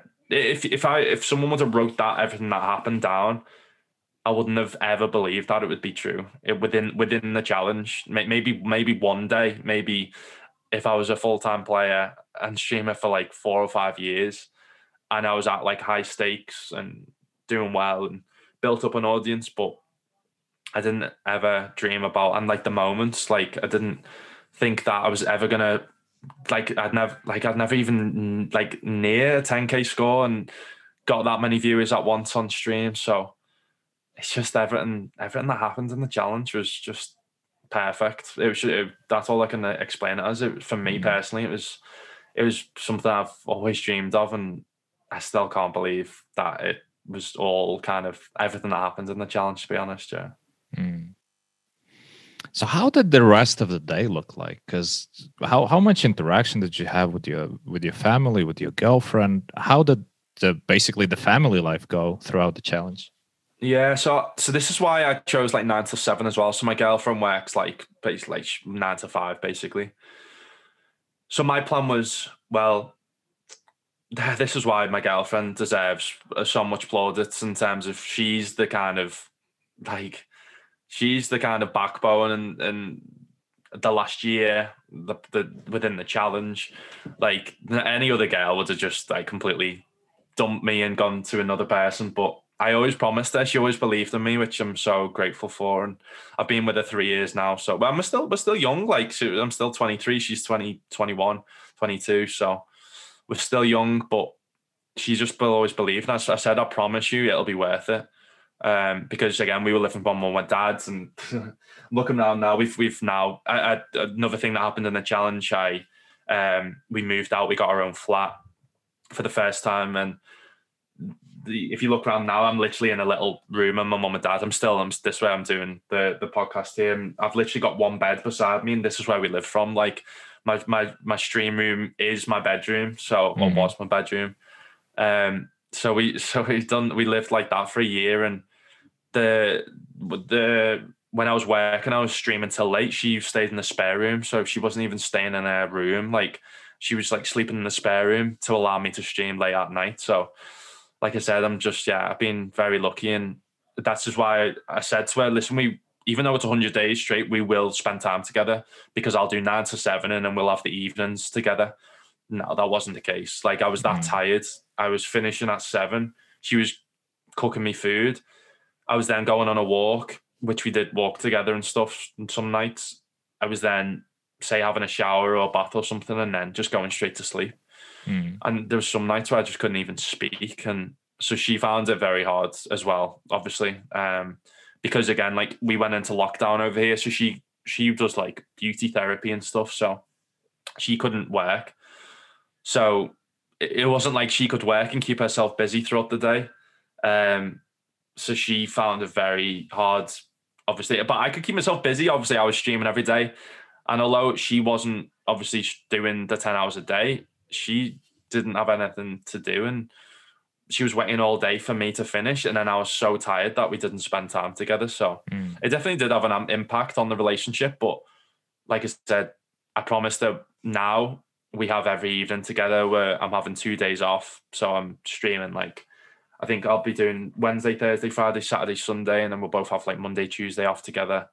Um, and I think that's important just to get that good balance because again, that balance is something that I haven't had for the last year and a half of my life. Even when we met, I was working in the fish and chip shops and I was doing split shifts in the fish and chip shops where I was going at eight in the morning, finishing at midday, coming home, having a rest, going to the gym, and then working four till like 9 p.m. So like this is the most freedom, most time we've ever spent together, which is and, and like most couples obviously have like work both nine to five, have every evening together, have weekends off together. And that's just never been the case for us. And we haven't mm. went on a holiday for three years together. So again, this is something I'm very, very looking forward to and very lucky now that we can spend time together. So with my friends, like in my job, I work Sundays. So say if I was going on a night out with my friends for like say my friend's birthday, I can never fully enjoy the night out drinking because and I'm young, like I'm still 23. Like this is what like I'm still like I should be going out partying with my friends still.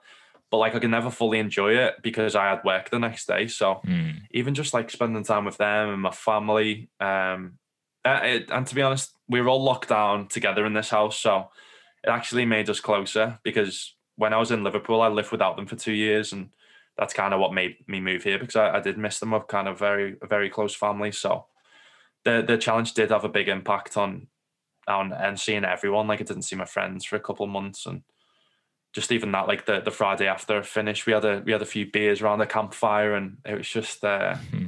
it just made me. I think I think like this whole lockdown on COVID has made everyone realize that just to don't take stuff like that for granted and enjoy kind of the simple things in life. You know what I mean? Oh yeah.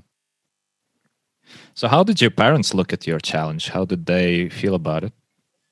They support, like I said, they supported me from day one. They they've always supported me, and that's and I'm very lucky because I get people coming in to so like my dad's like my dad's actually just won um he he's he got me into poker and he's like a big he's like he's always in my stream and people know him they call him like Pete Robbo and he's uh, he's getting his name more known in the poker industry because he's uh, he's just crazy. He's he's he, he had me when he was 21, so he's he's still quite a young dad, and he uh, he wants to start streaming himself actually because he's got he's had a little taste of streaming on my channel. We've done like dual streams and stuff, and he um he's entered. So I finished the challenge a couple of days later. He won a SCOOP for uh, 22 uh, for 10k. So he's wow. so he's so he's a SCOOP champion. So I I, I wow. he's like so this is what he's got on me now. So we were so competitive oh, with each man. other. So he's like so now he's he's saying he's a SCOOP champion before me. So um so yeah so we're, we're so competitive with each other, but it's a it's a good competitive because so he's like now to me I've got a world record and I've got a deal, but then he's got a SCOOP championship. So um but yeah no they like I said they've they know I'm not stupid. They know I've always worked hard at everything that I've done, and and and they believed in me. They they obviously my dad got into poker, but it was if it was to be one person that wouldn't have like understood, it would have been my mom. But she she knows like I was even in school. I was always a good lad in school. I always done my homework and always worked hard for my GCSEs, revised more than anyone. Um, so they knew I planned out, and but she was worried. She was she was she was worried that um she wasn't worried in terms of financially because she knew obviously I could go back to my job and they they would support me, but she she was just more scared of like she knew how hard it was going to be, and so she was more scared mentally and physically of.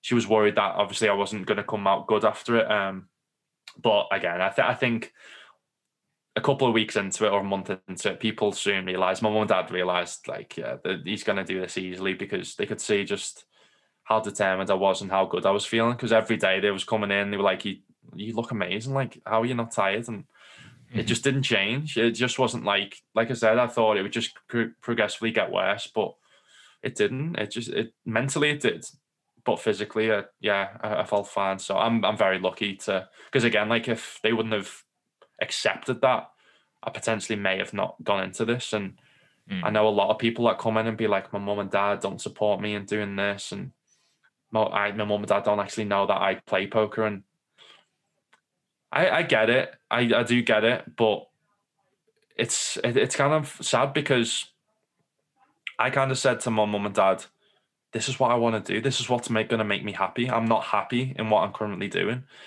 and I feel like if if I had a son or daughter and they said that to me, doesn't matter what they wanted to go into. If if that made them happier, why would you not want that for your child? Why would you not want them to be happier?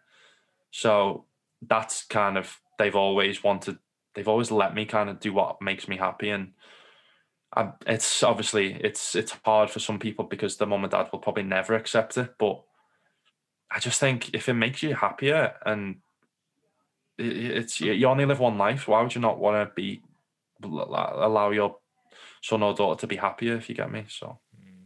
Yeah, I guess it's it's a question of how do the parents perceive poker as a career, right? Because Mm. for some, it's on par with uh, dealing drugs or or something like that. Like it's completely Sure. antisocial. It's a bullshit career, etc., etc. And try to convince them otherwise, right? Yeah. But I think, especially nowadays, obviously, with so many examples of, well, look at him, look at him. Does he look Yeah. like he's doing some bullshit? Right? It's, it's so much easier. Let's say way back when I started, it was it was a completely different scene um, in terms of awareness of what it means to be a poker player. Yeah. Um, even for people getting into that career, you just jump into the unknown because there's not many examples publicly available to to hear people share their experience and, and how it was and how did they deal with the downswings what were the difficult things etc Mhm. etc right because one of the things that well some of the things that stop people from pursuing this as a career uh, apart from you know the social stigma and the peer pressure and the- family pressure etc but also because coming back to what you said earlier way earlier when you were describing like why wouldn't you try you will Mhm. regret if you will not try this right and for some people the fear of failing is so big that actually the worst thing that can happen is you fail and you can't face yourself right? Yeah. which is obviously a bigger problem for their life. It, it has nothing to do with poker. It's just the way they do their life. And and that's unfortunate because to be honest you just if you're okay with um, facing the truth and that's one thing that poker really well forces you to do be be honest with yourself be honest with self-assessment uh you know admit that you messed it up uh, Mhm. somewhere and you made a bad decision and you did this and you did that admit it to yourself move on learn from it right which Yeah. is a useful skill in life in any anything that you do but that's not very easy not not very natural for a lot of people because we are all too happy to put the responsibility on our own failings on on something else you know? And and that baggage that comes into poker and so many people blame yeah well i didn't achieve much because of downswing. I didn't achieve much because of my family. They didn't support me. My girlfriend she doesn't like me. Play my this my that but whatever. It's all it's it's all maybe true on some level but it you can overcome all of that and probably there's an underlying something so yeah it's just sort of a long long-winded um No, no, I, I agree. but- and yeah, no, it's it's um I, I agree it's that this is why in my situation I'm young, don't have kids. I know obviously if someone has like bills to pay and they have kids and they can't just quit the job because again that's that's risky in terms of that might put their family in debt and and so I, I I do agree and and this is why I take my hat off to anyone that does poker full time and their sole incomes through poker earnings because like obviously my main income I like I done well at like 23k profit. That was more than I'd earn in a year in my old job but my I don't have now I've got obviously a deal in terms of sponsorship deal. Like I I this that's my main source of income I, I don't have to rely on the income through Mhm. poker and yeah again this is what would make the chat the after the challenge hard if I didn't have that source of income. Um, I wouldn't have probably been moved into a flat, for example. Like I would have still have to live with my parents. But Mm. sometimes you like you have to take you have you have to do that, and and people may not want that option. And like I I like I wouldn't if I had the option, I wouldn't have done what I had I had to do the past year. I wouldn't have. I, if I I would have just want wanted to just like go into poker full time. I wouldn't have like I wouldn't have chosen to do this record. yeah, like this because this is what would allow me to do this full time. But I, another, I think I, I think I still would have because thing is with the record, I want I've always wanted to be remembered for something. I've always wanted to leave my legacy and poker for me is not about the money. Like the, obviously the money is there, which is an amazing thing. But if there wasn't much money in poker, I still would do it because I just main thing is I love it. Like like I said, like I said before, you live one life, and in my opinion, you should just do what makes you happy, and that is for me what's the whole main thing of of life. But the main thing is, I also I wanted to leave a legacy. I want to be remembered. I want to be look back and my kids to go like my dad did this, the first person to to achieve this, and um, that's something that I've I don't know. I've just I don't know why I've always wanted to kind of have that, but just Mhm. something that has motivated me to kind of want to. Same with like, I want to be when I finish my poker career. I want to be respected as being one of the best uh, in in poker, or if not in Twitch poker. Mhm. Um, so that's kind of what my my goal is. And for me personally, the same with the routine. I always need a goal. If if I've not, if I've not got a goal, I, I I don't really. That's what gets me motivated in the day. Same with that's why I love the gym. Every day in the gym, I'm lifting heavier weights. I'm seeing the progress in my body, and um, I'm feeling better. Like same with poker. This is why I love poker because you're getting better. And and uh, this is something at a point that you said, which is amazing, um, about you learning. So when you make mistakes, you learn from that and you, you accept that you've made a mistake. And this is something that it's about having an ego. Like I I like pride myself as not having too big of an ego because I don't think you can have any. You you're not going to get anywhere in, in life or or poker specifically if you have a big ego. Mm. because well, we have won't. some some examples that uh, that kind of Yeah, are exception to the rule, but uh, it- Yeah, you but know the exception like- only confirms the rule, I guess. Yeah, in terms of, but also I think for like, so obviously there is examples, but for for the average person, because they'll never realize the mistakes they're making to then improve. Mhm. So like, because poker is a game where you need to keep on studying to stay on top and to stay profitable, right? And if your ego is like, no, I'm better than everyone else, I don't need to study, which there's examples of in poker Mm. that you will fall behind eventually. Um, and and this is something that, like, say if I made a big mistake, and I was upset about it, I was always the first thing I said was, "We learn from it. I'm still young. Like, uh, we we learn. We I'm learning from that. I'll save the hand. I'll review it. And if you if you make them mistakes, the same with life. Like, that's why I always say to give people like a second chance because if if you if you make a mistake but you don't learn from it you're never gonna progress in that certain thing and Mhm. and for me i'm not i'm not afraid to make mistakes in poker um or or, or like streaming but uh, if you learn from that that's when you're going to progress as, a Yeah. person you know what i mean Yeah, and coming back to the ego thing, it's it's not only dangerous when you're you're approaching it from a perspective of like, oh, I'm the best, I'm better than anybody else, uh, I have nothing to learn. That's obviously. Bad, and you know it's you know probably everybody realizes that. But one thing where ego steps in to a lot for a lot of people in a, in a way that they don't recognize that that's ego is when they fail to see the mistakes for what they are Mhm. and when they sort of perceive that when somebody points out they made a mistake they feel like it's an attack on them personally like you made a mistake here. Oh you mean i'm bad? You mean like i suck? You know what, what exactly are you saying here right? Mhm. and and for those people it's also really hard to question themselves and try to find mistakes and find find the weaknesses themselves because that basically is a challenge to to their own ego to their own perception of that they actually know what they're doing. Because there's this misconception in some people that if you're a good player, you have everything figured out. Whereas in reality, if you're a good player, you just you still make so many mistakes a lot of mistakes. It's just you're more aware of them and you don't do them too often because you learn from them right? And that's the only thing that sets you apart. And that's not only specific to poker. Like look at the you know some of the best chess players some of the best uh, grandmasters out there.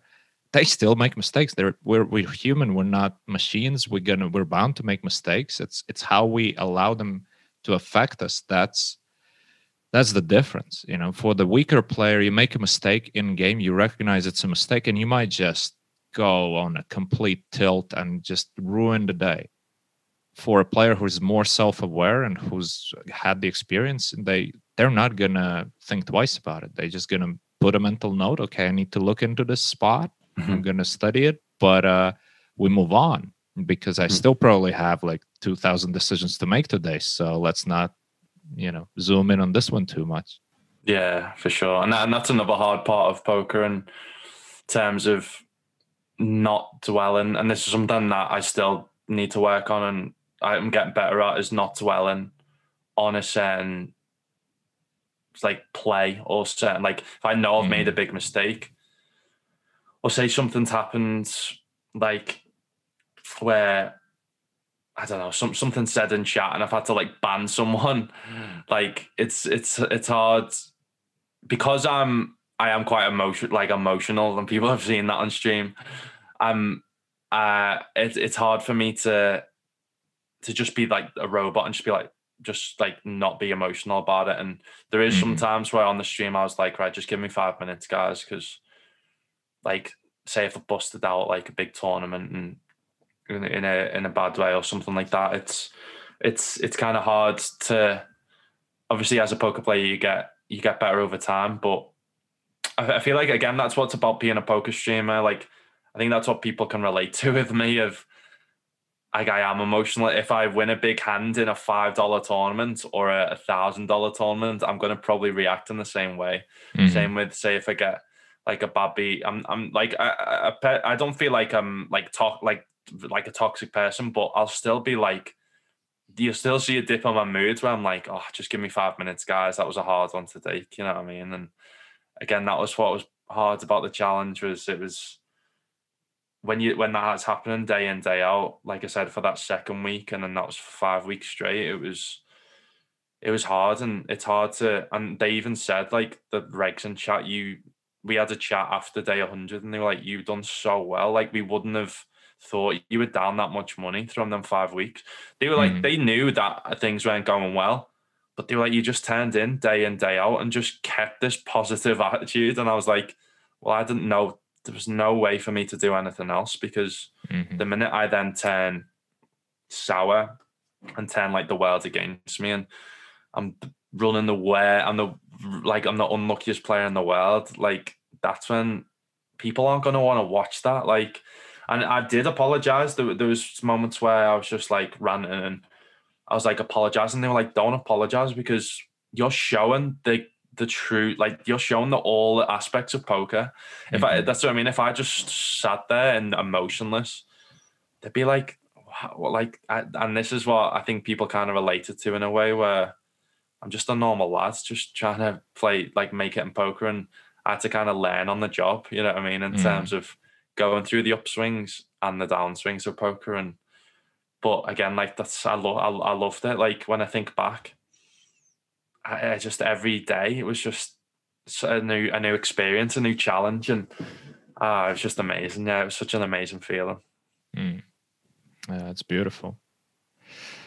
Yeah, I think your your example is just so great for people to have and uh, to be aware of because there's so much to learn from it. And I, I really hope that you know people hear the message about the the routine the consistency the the nutrition the sleep and how important it is and how easy it is to neglect.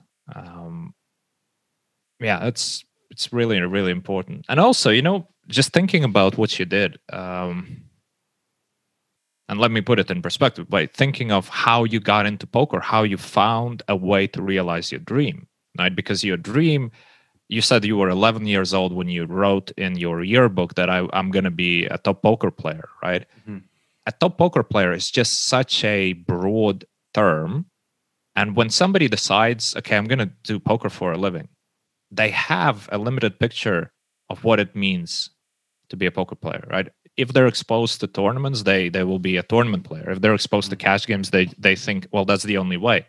If they're exposed to hold'em and they don't look around, they that's it. Hold'em is what I'm going to be, or just PLO. It, that that's all I'm going to do, right? It's just putting yourself in the boundaries without exploring the things. And there's a saying I don't know if that's a, I, I think it's a saying, oh, and I'm gonna paraphrase because yeah, I don't remember exactly, but there was something about um, war is not about tactics; it's about logistics, Mhm. right? Because we often think think about these battles uh, in life and in war and, and at work, as in okay, what are the tools that I have? How do I execute, etc., etc. But there's a bigger picture. How do you approach poker as a career? That's the the big picture, the logistics of it. How to because like your case just proves the point beautifully because if you were the best poker player in the world have all the tactics available for you just super knowledgeable etc etc doesn't mean you could accomplish the 100 days straight right without any prep for all the other aspects because all the other aspects that's actually what matters in Yeah. this case right but same is true for just your regular grind in a way because if you zoom out far enough you know if you put if you if you look at the a long enough stretch of time then you see the results because you know sure somebody neglecting all of the aspects might pull it off for a year and and be crushing and, and be great but then what about two years? Where are they? What, what what happens to them? How's their life? How's their social life? How's their health? How's their mental health? How are they doing? Do they actually still love what they're doing? Do, do, do they enjoy it? Right? So to have an example of a challenge like yours is just such a great way to remind people of guys don't forget what's important here. You need to plan. Just because you have the freedom doesn't mean you're free. Yeah. you have to earn your freedom right? And we have the freedom on, on paper but if if you you know because what happens to to a lot of poker players is just you know first thing you do when you wake up you fire up the tables and then you just go with the flow. Where's the freedom in that? Sure you have the freedom to fire them up or not but you know if if we look at it deeper it's it's not really a great approach. So being being smart about it is so so important Yeah, and and this is um and this is the thing with I took it I, I took matters into my own hands because I felt like I, I needed to like I, I if I if the only way for me to probably have achieved this poker dream would to be to continue doing it around my job. But I couldn't wait I, I, I didn't want to wait to some company to contact me to give me a sponsorship or Mm. like I thought this is the only like because I always thought I'll quit my job when I'm earning more money through poker than I am my actual job. That that was Mhm. my start point in my head, and it, it took a year where I only went five k profit. Um, for many reasons, in terms of obviously I wasn't studying um, I, um that much. I couldn't study because of my schedule. Um, I was only playing low, low, micro, low stakes. So there was a lot, a lot of reasons why I didn't achieve that. But again, this is why I took matter into my own hands. And I just people have these dreams where like, oh, one day I'll do this, one day I want Mm. to do that. You just need to do it. You just need to, you just need to put it into your own hands and produce a plan. Like, you- like you said, like produce. You can't just. I like. I didn't just as much as I was. It was a risk to quit my job. I didn't just one day quit my job and just go for it. I pl- obviously planned it like um, Mm. and because I knew no one had done it before, so there's a reason why. And like you said before, if I learned from Ali. Like Ali said, there's a few people that had attempted it before me that that didn't succeed. Mhm. Um, but he said he to me personally, he quickly realised that I was going to, um, and he he gave me a lovely message along with a load of other poker streamers. Um, I, I will share the YouTube video on my my socials, uh, or I'll share it with you as well. Like yeah, I'll I'll like, put it. Uh, I'll put the link to it as well here. There was like like Lex, Easy with Aces, uh, Apestyles, Ollie Shaban, uh, so many amazing people that I've always looked up to in my life. Like done a YouTube video of like congratulating me basically. Mm-hmm. Um, and that for me was just I watched that on day 100. They surprised me in terms of that, and it was uh, it was a surreal. It's just a surreal, surreal thing of people that I've looked up to and admired. They're congratulating me, and they're saying that there's no way that they could have like done that. It's just like it's yeah, it was it was a surreal, surreal feeling, and mm. um, yeah, I, I still still kind of feels surreal to be honest with you. yeah. And when you finished the challenge, uh, you took, you basically went on a vacation, right? Yeah, well, uh, the, it's still in lockdown over here. It's it's I, I, in terms of I can kind of live my life the way I want to over here because mm-hmm. I live in the Isle of Man. It's only a, it's only got eighty five thousand people. Um, so we've come out of lockdown, so we can kind of do our own thing, go to gyms, but we can't actually leave the island at the moment. Mm-hmm. So if I had the choice, I was hoping to go on holiday and go on a nice beach and drink cocktails and spend time with my girlfriend. But yeah, I've kind of just took time to chill and it's on. I've been off now for probably about two weeks, and it's only the last few days where it's really hit me. Where I'm like, mm. wow, I'm pretty bent out, and I was gonna, I was gonna continue. I was gonna start this, restart the stream the last, next few days, but I'm taking the next few days just to still chill because this is the thing I was gonna say as well. Like I kept explaining on the stream, this isn't the, this isn't the end. This is just the start for me personally. Mm-hmm. Um, like you were saying in terms of this is why I'm sticking to my nutrition even more so. This is why I'm sticking to. I I thrive under my schedule and like I said, like we said before, people that may not work for people, but if you look at the most successful people, you read the mo- you read p- books that say that are the most successful business owners, or they all say about um, about having a routine, about having doing the same thing, because your body can achieve unbelievable things when you put when you put it under stress, but it's a routine. Mm-hmm. Same with the gym, like. I go to the gym every day, but I couldn't go the I couldn't go the actual gyms. So like my bench press, like just completely gone down in terms of weight. Mm-hmm. But if you like, and but before that, I would put myself under a program where every day or every other day, I done one one extra rep, I done one extra bit of weight. And my my bench press went higher than it's ever done because I was in that amazing routine mm-hmm. of like doing that certain amount of reps, eating healthy, and the same with poker. Like if you put the reps in, um, and you do all the right things, stick to bankroll management, you have study enough, you like eat well, um, you're you're only going to see positive results, and um, yeah, yeah and, and that's something that I since I was eighteen, I was trying to I was trying to find, and it's it's not easy, it's mm. not easy at all. There's there's no there's no like university course you can go through in poker, and this is why I always try and like explain to people because I was the one asking poker streamers, how do I get better? I've got, a, I remember asking like I remember sending messages to Allinpav, who I'm now working with in GG, of like, can you please give me advice on how to build up a 2K banker? Like, what do you think I should do? And people message me that now, and it's it, again, there's no one specific answer, and this is why I think poker is hard in that way, where, like I said, you can't just go through university course for three years and then you become a professional poker player.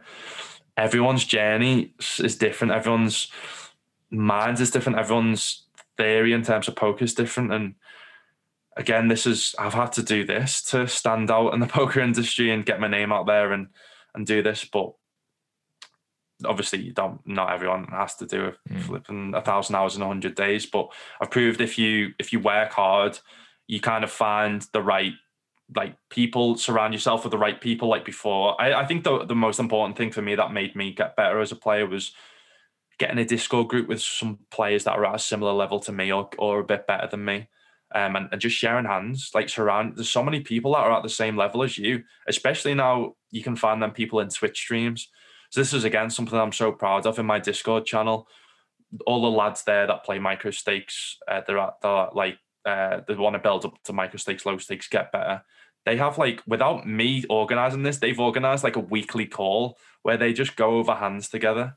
Oh, nice. And it's like, and and that's something that I talked about that I did, and they've then implemented. And some of them are getting better, like they're better. Like my dad, my dad's never studied, um, and he ended up studying uh, like the BBZ Apestyles bundle, and he's just won a SCOOP for 10k, and it's it's uh, it's just yeah, it's just amazing to see.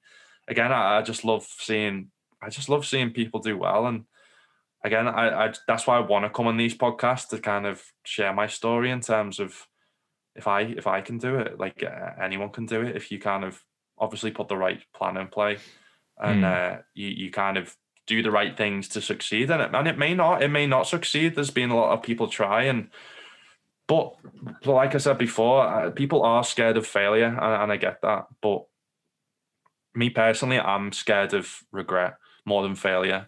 Mm-hmm. Um, yeah, that's a good way to look at it.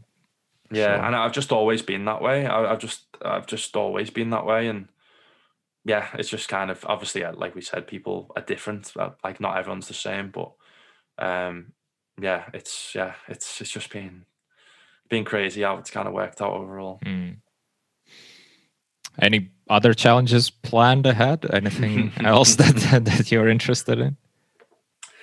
Um, no, I just I just want to keep I just want to keep grinding up the stakes and I'm going to like I said, I've surrounded myself with the right people, BBZ and other other poker players that are better than me to share hands with. So I kind of just want to keep building a stream. Like I said, uh, my aim is to become one of the biggest poker streamers in the world, and mm-hmm. um, I'd love to go and like live in different places. Like now, I can I can't live anywhere, obviously. Can't play online poker in like America or Australia, place like that. But I could go and live somewhere with my girlfriend, go live different places. I'd love to see the world. Mm. Um, I'd love to go different live events in the future and play a bit of more live poker and just uh, yeah, just uh, I'm still young and I haven't really lived my life, like I said. So I'd love to go and the main thing is just yeah, yeah, it's just to keep doing what I'm doing to to put myself in place of I don't want to just be one of them type of poker players or streamers that uh, do this and then they're done. But after a couple of years, like I want to, mm-hmm. I want to leave my legacy in the poker industry, and I want to, I want to do this for in the long term because again, that's just what I love, and I'm willing to work hard to kind of still keep doing this um, in in the long run. Right. Yeah, it's beautiful. It, I'm I'm really happy that. Um I heard about your story and that we had this conversation. I'm, I'm sure there's so much to learn for, for people from your experience. And uh, I hope they follow your channel and uh, check out your streams. Um, I haven't seen any of the streams during the challenge, but uh, I'm really curious to see.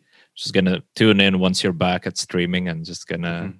Stop by and uh, and see see what's up. I, I, haven't streamed myself for quite a while now. It's just mm-hmm. uh, you know, don't don't really find time to it as it's definitely not my priority and i always mm-hmm. was doing it more for fun and uh, for sharing some of my thoughts and experience and uh, whatever i what can did you what did, did you think it was a completely different experience than actual playing poker uh, in terms of streaming it? Did you did you think it was it was like no, a lot harder or not? Not really. I mean, for me, like my streams are very different to my actual play because I would be streaming uh, like the stakes that I normally don't play. So I'd be streaming as low as like uh, 500 PLO or even 200 PLO and even lower to be honest. But you know, the there's it's more like all fun and games for me, right? I'm trying to I don't view my streams as inform well as educational, mm-hmm. as in I don't expect people to tune in and um, learn a lot of strategy, even though you know, I've had a lot of people just reach out to me privately and, and say like, "Oh, I've learned so much from the streams." But my goal is to teach more, or not teach, but rather share the way I think through the hand and the way I approach um, what happens with within the session? How do i what things do i pay attention to? You know things that i've learned from from my experience playing poker for over whatever now 13 14 years or something like that right? So because these are the things that oftentimes are overlooked the small details of how exactly are you are you doing? How how should you execute the decision?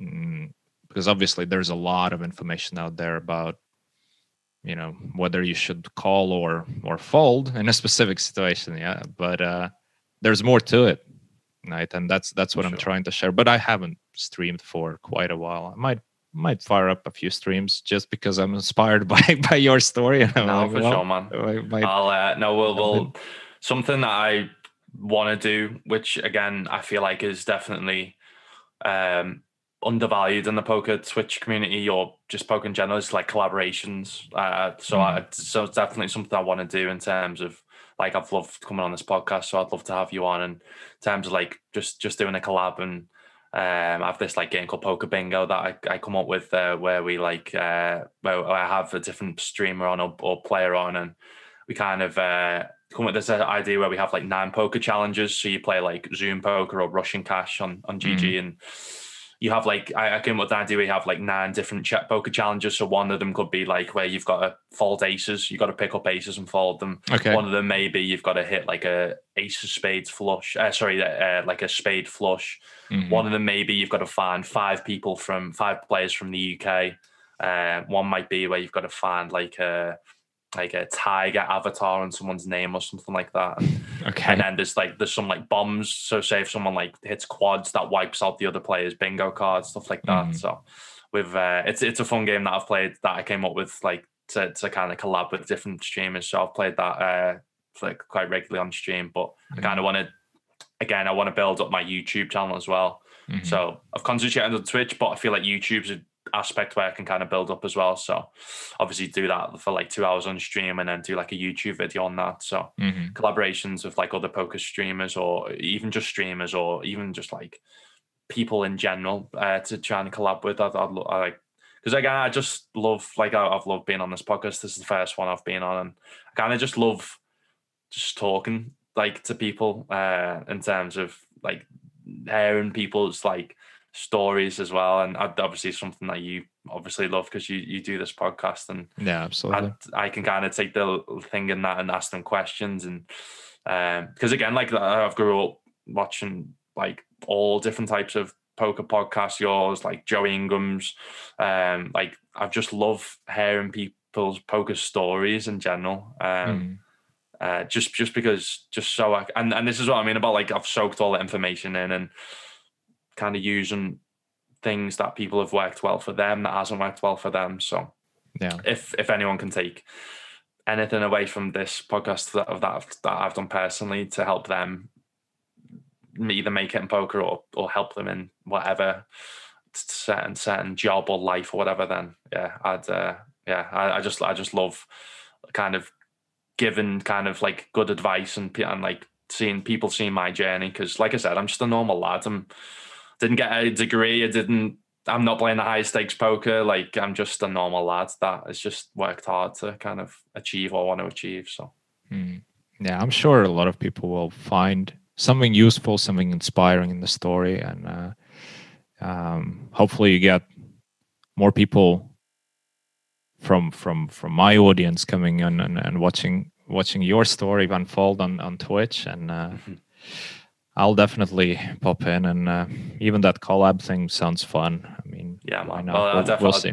Yeah, i definitely get you on for sure. Awesome. Well, anyway, Lukas, thank you, thank you for finding the time today. It was it was really a pleasure to talk to you and to find out more about your huge undertaking, which you undertook and conquered. It's it's just beautiful. It's uh, it really is a hell of a challenge that that you that you went through. And uh, the way the story unfolded is is just nice so inspiring on so many levels. And i yeah i, I wish you the best with uh, with streaming and with poker and pursuing pursuing your dream.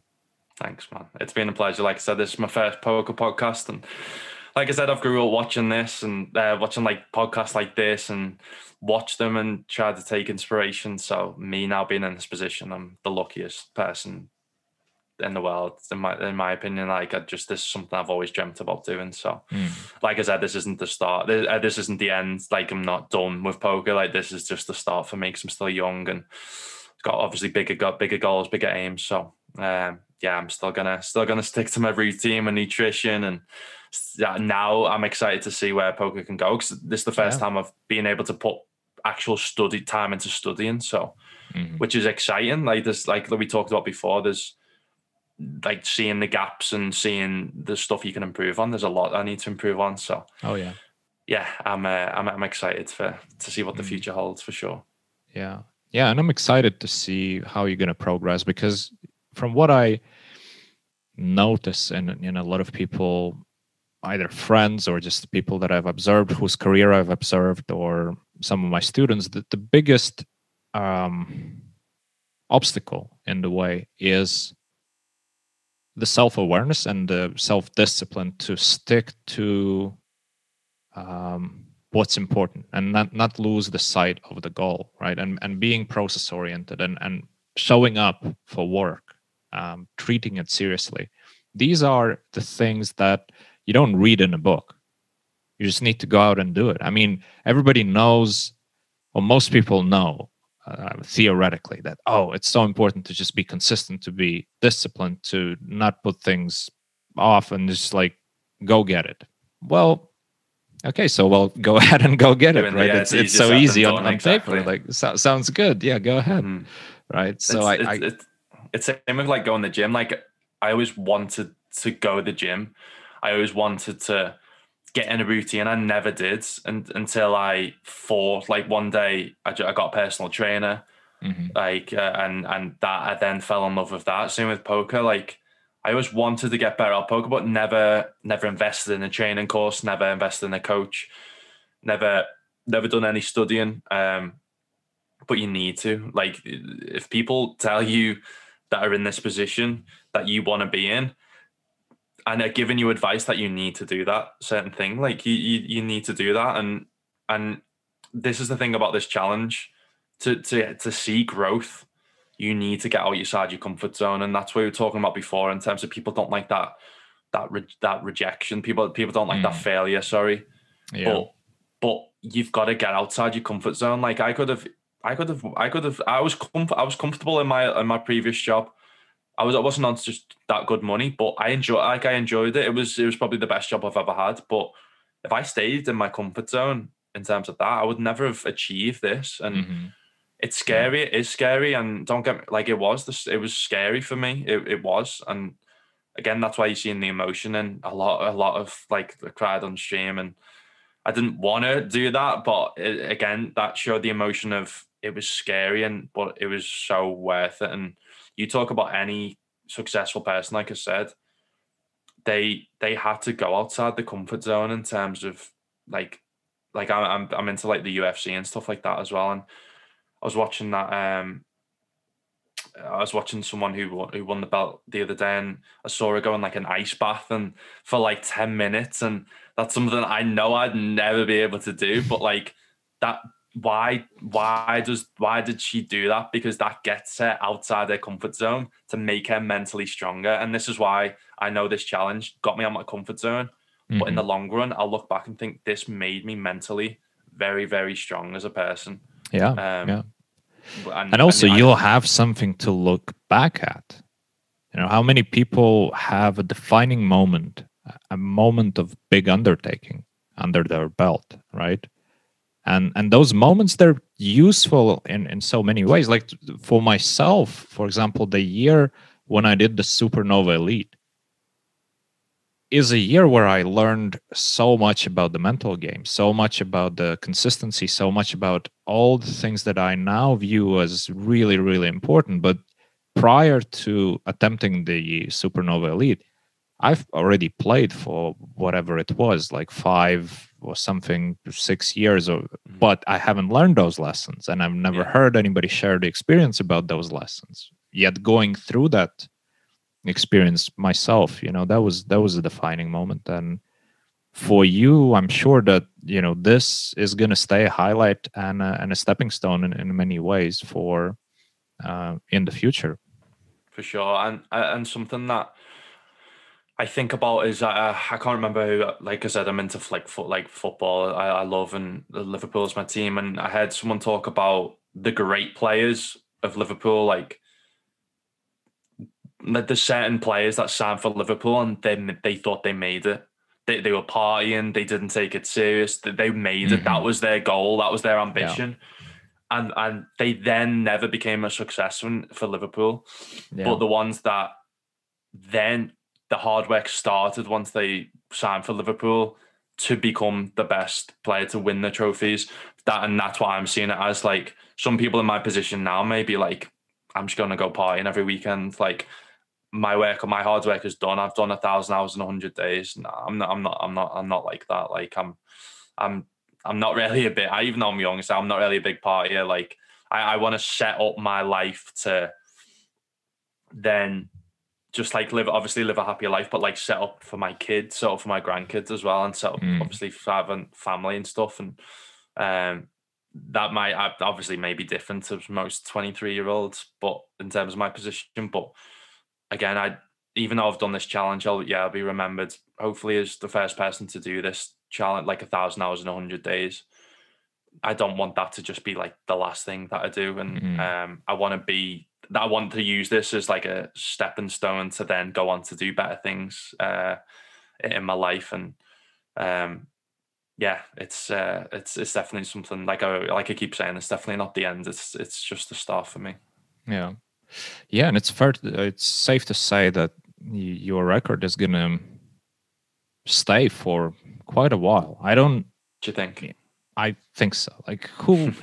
Because I mean, let's face it. I mean, okay, somebody might go like 19 uh, or whatever, like 1001 hours in 99 days, right? But that's just like, come on, right? You have to do something significantly better to mm-hmm.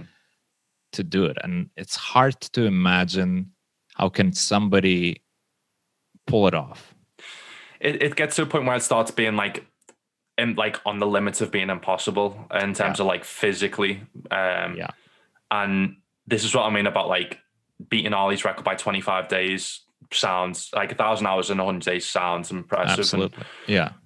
But I can, so through, from my experience, I can tell you that it was getting to the point of being the limit. Um, yeah. And yeah. obviously, you look at everything like Usain Bolt, like uh, he set the world record, and that pr- again probably won't be beaten for years. Like people, there's always there's always records there to be broken, but mm-hmm. it gets to a point where something like this becomes starts to be like very unsafe to break. Yeah, and, yeah. Um, obviously, yeah, I, I come out of it good and well. Um, like I said, I I think Ali did come out with some issues, um, but again, um, because like I I kind of I think I'd like obviously younger and, and done the nutrition side of things, which I knew was going to be important, right? But um, but yeah, it's uh, even if someone breaks it, I, I I don't. I'll be their biggest supporter. Someone's asked mm. me this and said, if what if someone messages you and you tries to tries to beat it, I'm like, I'll I'll be giving them advice. I'll be their biggest supporter because mm. Ali was that for me. Like Ali was amazing. Like he, he was he was like messaging me all the time and giving me loads of like he was raiding me with like thousands of people and he was uh he was giving me advice and stuff. So mm-hmm. um because I was because he respected how hard it was. Oh yeah. Um and yeah, and if someone does like beat it, then I'll be like I said the biggest supporter. But it I can tell you that I was I was on my limits throughout yeah. this challenge. Yeah. But that's why it would be beautiful if somebody attempts to beat it. I would be the biggest supporter as well, because now we're in the territory of you really need to take care of yeah. the aspects which are neglected normally, right? Your nutrition has to be top notch, your sleep has to be top notch, your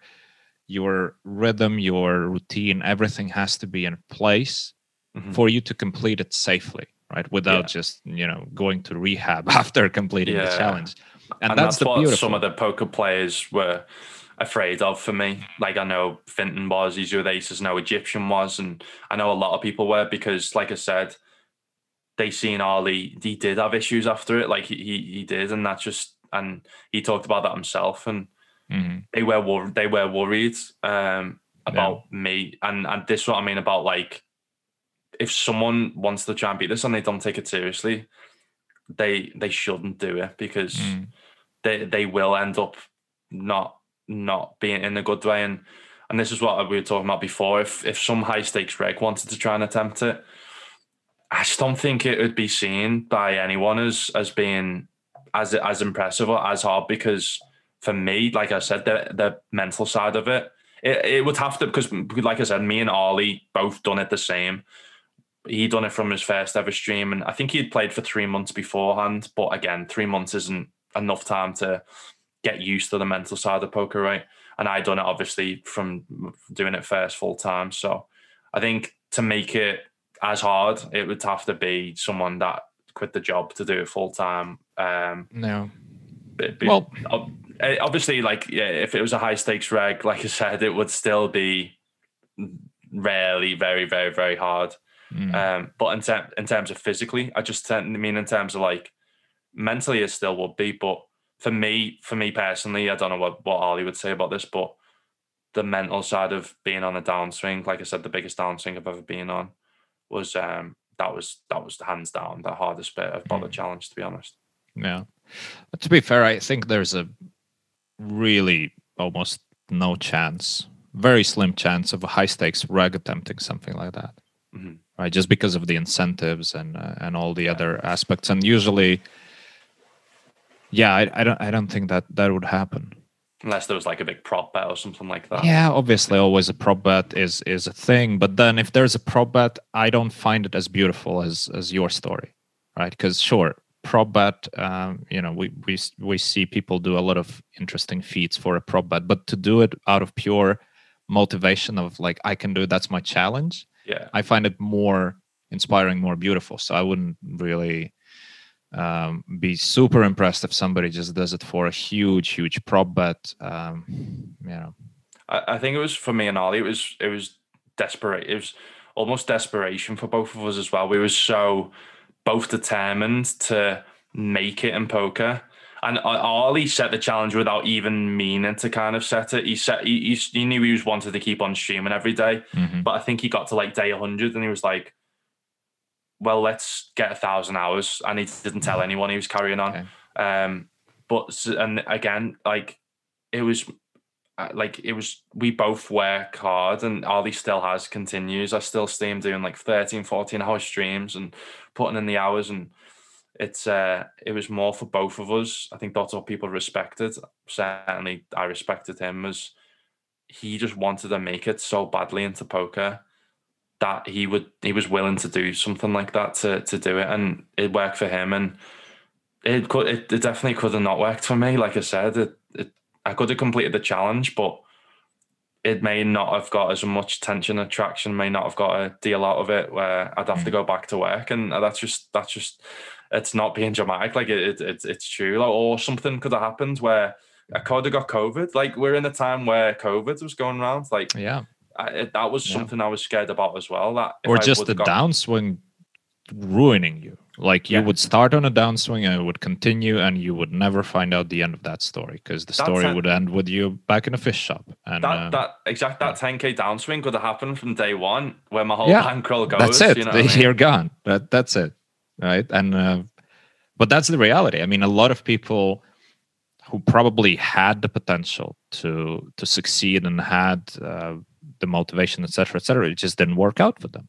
Yeah. Right. And and and that's why having these stories out there is so important because we shouldn't underestimate the uh, the the role that the upswings downswings play yeah. in our career especially in the beginning like everybody who made it um, eventually they had a period where you know it was a defining period and that period might just be not having a huge downswing. It doesn't mean that everybody who made it all of a sudden were were God running at, at, at some point.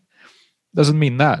But just not running horribly is already pretty, pretty cool because chances are you you could you might have as well just had the super bad downswing, very beginning, end of story exactly and and again like that, again that's not being dramatic it's it's that's that was that's just a poker. very high that's, possibility yeah that's just poker it's yeah. part of it part of the game and that's mm-hmm. uh, there's nothing special about it and um, you know the, the longer you are in this uh, career the the more experience you gain the, the more you realize it's just it's every day it's yeah. you know bankroll management is there for a reason you neglect mm-hmm. it you're gonna well it's gonna bite bite back at one point you know and That's why I never. And point to me, I never. I stuck to a pretty, uh, like risk free.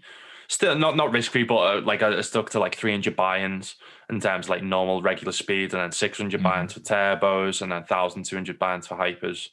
So people told me that was pretty uh, like like de- like decent bank bankroll management. Uh, Mm. They they advised some advised me I could have even gone to 200, but I was like, no, I'll stick to kind of because I need to be careful.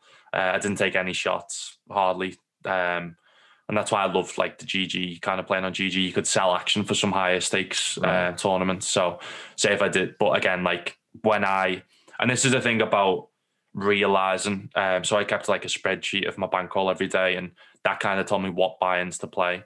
Mhm. Um, and then so when I was going on a downswing, I did drop down in stakes. I didn't let my I didn't let kind of my obviously we talked about ego before. I didn't be like, no, I know I'm good enough to play this hundred dollar Mhm. buy-in, but like it doesn't matter whether you're good enough or not. You need to stick to bankroll management, and this yeah. is what people message me about, and it's like, um, like, like I know I'm good enough to play these, but I've got no bankroll management. This is why, and it's like you've you've got to, yeah, and and this is what coming up in poker. I was always depositing twenty dollars, losing the twenty dollars, and and then when I actually made progress is when I stuck the bankroll management, started studying, um, and yeah, and and you've just got to do them things. It's not a myth. it's like you, you've got to you've got to do them things, and some people may have their story may have they they may have got lucky and they may have not stuck to bankroll management, and they, and they may have got lucky with a big bink.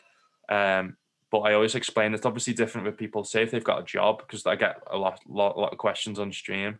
You can then not have as big of a bankroll management because you can afford to kind of deposit money here and there from your job. But if you're making it full time, Mhm. you've got to have a bankroll management. You can't just be like Yeah. playing 10 buy-ins if you're a tournament player because you're always going to go broke and Yeah. uh, Well, that's that's also just a whole other topic of what is a bankroll, Yeah. Right? Because as you've noticed that you know if you actually have another source of income, then sure you can always top up. So you, you can be a bit more relaxed about it, just because whatever you say is your bankroll is not actually your bankroll because you're actually able and and willing to put in more money. Mhm. But um, the other side of the coin is the more dangerous one, where somebody who has no other source of income and only has, let's say, 10k to their name, views that they have X amount of buy-ins, Yeah. um, but they also have a rent to pay, yeah yeah yeah right? Yeah. And and that somehow doesn't doesn't count. You, don't discount like, hey, you know what? This this month I have to part with like 2k or whatever, right? Mhm. Because these are my living expenses. Well, so what is your bankroll then? Is it 8K? Well, what about the month after? Right. So, how are we counting this? You have to have some sort of cushion of things to to pay for for your life, to pay for for everything. Otherwise, you you know, what what are you gonna do when the bankroll's now 2K and uh, the rent is due? Yeah. you don't have a bankroll. You're broke. exactly and, and and this is the thing with me in the challenge i had it's I'm sh- again it's i could have prepared so much better for it i had 500 pounds in my savings account i had enough money in my bank account to cover my outgoings for the three and a half months Mhm. but this is why i set myself 500 subs to cover the i think it was like 1k it come out of 1k pounds that would then cover the outgoings for uh, after the challenge to allow me to do it full time but if my Yeah. bankroll completely went there, there's no there's no way i can add money into it Mhm. so again this is why i say i wouldn't advise doing what i did because no you, you should you should probably you should never quit your job and just go full time with an AK bankroll and no savings but this is what i mean in terms i hoped and this is why i'm so grateful that i did get a deal with gg and and stuff like that because without without it there's there's probably no way i can continue to do it full time and uh, Mhm. that's why I said to before, I, I hold my hands to anyone that, like you said, does it full time without any source of income other than poker earnings. Because again, you've got to think about if yeah, you've got to say a twenty k bankroll, but if you've got one k coming out a month of of of savings, then you go on a ten k downswing, I just couldn't have. Uh, I just couldn't. I, I just could. Yeah, mentally, I just don't know how people can do it. And it's full, yeah, obviously, like I said, full respect mm-hmm. to anyone that kind of does that. And obviously, people that do that full time have savings. They have a separate role, like life role to bankroll, and that's the way it should be, obviously. Um, but people just need to realize I didn't have that in this challenge, and people may call me stupid for that, but like I said, if, if you yeah, don't take them risks, then you know you, you mentioned several times of like you don't advise people to do what you did and quit your job and um, and go for your dream. But no, at the no, same time, no, what you yeah. did is you had the the the safety net of you're willing to get back into so you're taking a shot you're you're actually making a move with your life you have a goal and you go for it. And i don't see anything wrong with that. Like i wouldn't and, and, say don't quit your job and pursue your dream. If that's your dream by all means pursue your dream but be yeah. willing to be stay humble and if you fail just get back to the drawing board get back to your work and don't beat yourself up for that the rest yeah. of your life with like saying oh man i just dusted off 8k i could have bought a car and instead i just wanted to be a poker player with a stupid idea just i'm now i'm back you know flipping burgers or something mm. I mean, I I, I, I, didn't mean it in terms of don't do it. Like I, this, I I mean that in the complete opposite way of go for your, your dreams and and mm. do that. But in terms of I wouldn't have recommended anyone with my specific bankroll to do that in terms of mm-hmm. on, like only having 8k and playing low stakes because I I hadn't proved to myself that um I could make money through poker. Like I said, I only made five. Well, I made 5k profit and and I didn't have any savings. So like, don't get me wrong. Like, go fully go through the poker dream and do like go go for it but just be I, I, just recommend people just to be a bit more prepared than i was in terms of mm. just have a bit more savings just kind of maybe have a year where right okay i've made pretty decent money through poker this year so i've got proof that i can make money through poker and this mm-hmm. is what i mean like i didn't have any proof that i could really make money in poker and i didn't um i hadn't done a 10 hour stream beforehand i, I didn't have any kind of savings um but like you but like you said it's like I, I didn't have much to lose in terms of I could have gone back to my job. I was living from my parents' house. So, um, yeah, I don't mean that in terms of don't go for your dreams, follow your dreams. I just meant it in terms of just prepare a bit better of like savings wise mm. or bankroll wise, if you get me. Yeah, but you also know that sometimes preparing for things is synonymous to putting things off. Mm-hmm. You know, yeah. just to, like, yeah, I'm gonna do it when uh, I have this and I'm I have that. I'm gonna run a marathon when I have these uh, whatever yeah. Nike shoes, you know, not before that. And that's right? what well, I was always like when I'm earning more money through my job, uh, the, the, through poker than I, am through my job. That's when I'll quit my job and do full time poker. Mm-hmm. And this is what I mean. I'm go. I'm probably going back on what I'm saying here. It got to a point where I'm like, no, I'm I'm quitting my job. Um, I, I haven't had any proof of that I've earned money through poker, but there is proof there that Ali Shaban made it possible and he got a deal with PokerStars and so he made that possible. Mm-hmm. Um, so and this is what I mean. If someone's made it possible before you, why why why can't you as well? Exactly. Exactly.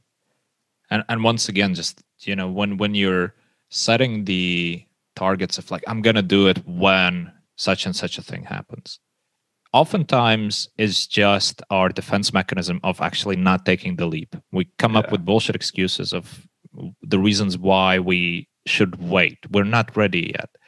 The, the reality is you you're never going to be ready for a challenge of this magnitude or even a smaller challenge. You're never ready. If you're ready, it's well, you're probably already why why are you're doing this, right? Yeah.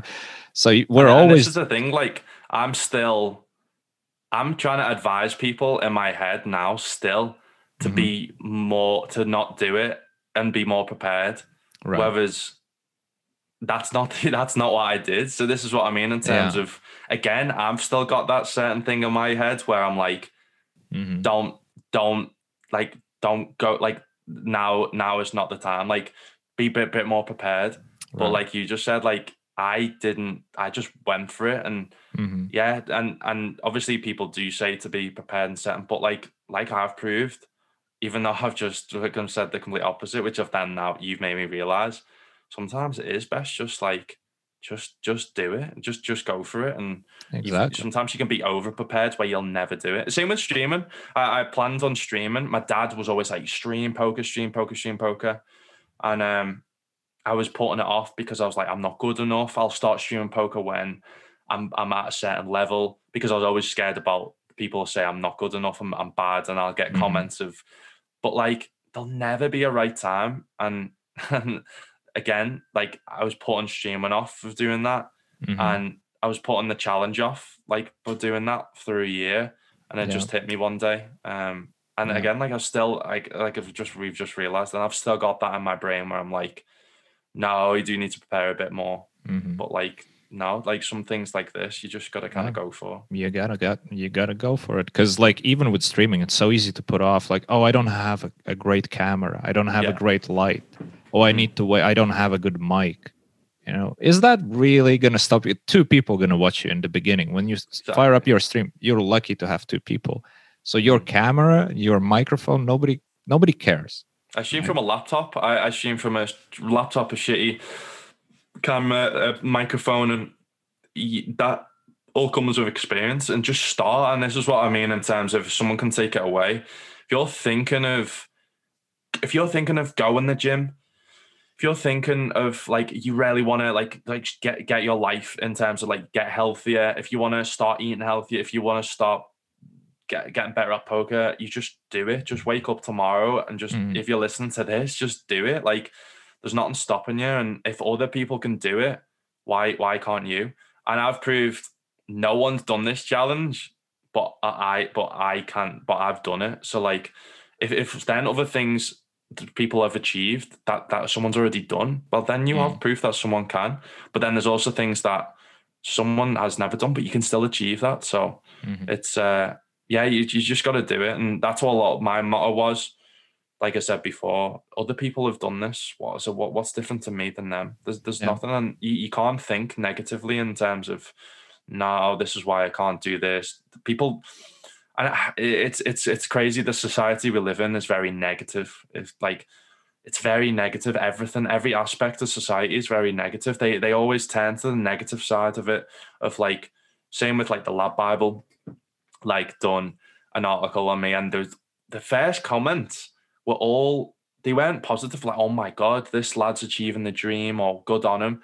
It was all negative comments of mm. um of like I've just, I've just, I, I don't even, I don't, I didn't even read them, and because they don't actually bother me too much, but because I just laugh, I'm like, they're obviously very unhappy with their life, and and to then take the time out to comment on something like that that they have no experience of, they have no knowledge on, to then see someone achieving their dream and being and and doing something different, to then comment on that and a negative comment and to want to put mm. that person down, it's uh uh, it's it's it's it's hard, and I uh, what something that i have like I said I've grew up realizing is just surround yourself with positive people, and sometimes it's hard because maybe your mum and dad's very negative and doesn't want you to do that certain thing, or you've got a family member or a best friend. It's hard, but you just need to kind of not surround yourself with them type of people because they got they that's what gonna hold you back you need to surround yourself with like positive positive people, and whether that's being just on around yourself, um, it's you just gotta you've got to kind of break away and and have that positive mindset of you can do that rather than you can't do that. You know. Mm-hmm. I mean? Mm-hmm. Yeah. Yeah. Absolutely. Absolutely. Well, Lukas, you know what? I, I feel like we could go on for for a long time, but uh rather let's leave it for a part two sometime sure. later when you're gonna when you're gonna do another one of your stunts or, or something like that. And uh, I really hope people have a lot of takeaways from this. And uh, when when you were talking about preparation, and I was talking about over preparation, and we're both talking about how it makes things easier for other people to do something when they see somebody else do it. Part of it, part of what makes it easier, is not only the knowledge of it's possible, but it's also a knowledge of how they did it. And that helps with your preparation because when somebody hears that oh you know what? He actually planned it out in such and such a way. He had his uh, routine set he had his nutrition set he had his sleep set that is part of their preparation. They know the template they know the path and they can improve on it and um, hopefully, what your challenge achieves, it brings us into territory where a bit of sports and nutrition and uh, properly taking care of yourself is gonna be combined with poker and mm-hmm. and have this proper challenge you know because if we think about like the early golfers guys you know being the world champions and you know the top golfers just smoking cigars with a fat belly and uh, having a beer in a clubhouse right? We come a long way from there. But along the way there were just a few examples which showed the way of like yeah you might say you can smoke cigars and play golf and you're really good but you could be better yeah, if you exactly. actually lifted the weights if you did the stretching if you did this if you did that. And the same happened with chess. You know the the, the early chess players not even so re- not not even so long ago you know still smoking still drinking still no exercise just no light etc a lot of geniuses out there who were probably not using all of their potential. And then exactly. we see somebody like magnus carlsen who does make sure that his nutrition is you know on, on he's on top of his game there that he does sports regularly. He he does so many things just to take care of himself to be able to pull it off in the long run. Yeah. And his consistency his example is just brilliant. So you know in poker we're still early days i feel like in in yeah. this. 100% and, and if i can if i can do everything possible this is why i'm i'm working with a nutritionist. And um I'm, I'm, I'm, i think potentially I'm working, starting to work with. He's, he's a guy that's sponsored by GG, but he's big in the uh, fitness influence. Um, Zac Aynsley. Mm-hmm. He's like he's got a massive. Uh, he's got like 1.5 million followers on Instagram. He's like a bodybuilder and working with them type of high performance guys. I can then, when I retire from poker, I at least I can look back on and say, at least I've tried everything possible to get my brain and physically to to achieve everything that I can do in poker, mm-hmm. um, and and surround myself with the right people, right? Because I, I, I, you'd regret it. I, I have no doubt that, like you said, the old golfers that I know footballers back in the day used to smoke, used to mm-hmm. drink. They potentially look, and, and there's so many examples in football that there's like they had some there's just certain players that had amazing ability but they just partied too much and mm-hmm. can you imagine like having that ability and having that opportunity and looking back when you've retired I mean like I could like imagine what I could have achieved and yeah um and that that's something that personally I, I don't want to I don't want to feel so that mm-hmm. again if I can bring that into poker that's only going to make poker better mm-hmm. as an industry overall so again yeah. that's something that I kind of want to bring into it is like the nutrition side of it and the that will only make everyone hopefully better in terms of yeah. poker. So, and that's the thing, because if we look back at the old sports, right, and even the old footballers, you know, drinking again, like as recent as you know 25 years ago, yeah, you know, just having Easy, yeah. lots of beer uh, mm-hmm. after, mm. hopefully after the game, maybe in the halftime, right? and, uh, it's possible, and it was there. But the thing is, the the field of players was very different. When mm-hmm. you're the same as everybody else you're going to be fine right? And then a few people started to stand out with their you know working with lots of physiotherapists mm-hmm. and lots of people just making sure they're there for the long run. They're not getting injured as often. They're they're there to play until they're really old right? Like look at the ibrahimovic still yeah. still crushing it. And the dude's like you know, him ronaldo are prime examples of yeah, they just they they. I know Ibrahimovic does a lot of like like he does like yoga and just like stretching and like why what is a reason why they have become at the top. They've got the mm. natural ability, but then they they're still playing at such a such a like yeah. a, like an old age because they look after the body. Like James Milner is someone that plays for Liverpool and he's he's like 36, 37 now, and he's the fittest yeah. out of any player in Liverpool why is that? Because he doesn't drink. He does. He, he, he said he doesn't drink, and and he's just again like and uh, there's again something I didn't mention. I didn't drink throughout the challenge as well because for obvious reasons, mm. um, and it's something I don't really do in general. I don't drink much. I don't smoke, um, not because I, not because that's a choice. I just don't enjoy them type of things. They, they, for me, they obviously I do go out drinking, say if it's my mate's birthday or party, and but not every weekend. And I know people that do go out every weekend, and they're the type of people that they want to achieve something, they just never do because that that's that's what holds them back. So, mm. um, yeah, yeah, or, or like one said, of the things that that holds them back, right? And mm. uh, then it's sort of a perpetual um, excuse like, yeah, yeah, um, yeah. Th- this week I can't start it. I have a hangover. Dude, you have a hangover every week. So what are you talking about, right? Make a decision, exactly. right? Exactly. And that's that's unfortunate, but uh, yeah. But and same is happening in poker as in any other sport. The the player field is becoming stronger, mm-hmm. and it forces you to to look for more ways to mm-hmm. excel. Well, the, so the edges are thin. The edges are thinner. Out. Yeah. So to get because I know yeah. Ben CB always talks about this in terms of like there's there's certain things you do to get to get to have to get an edge on on, on the people. And obviously yeah.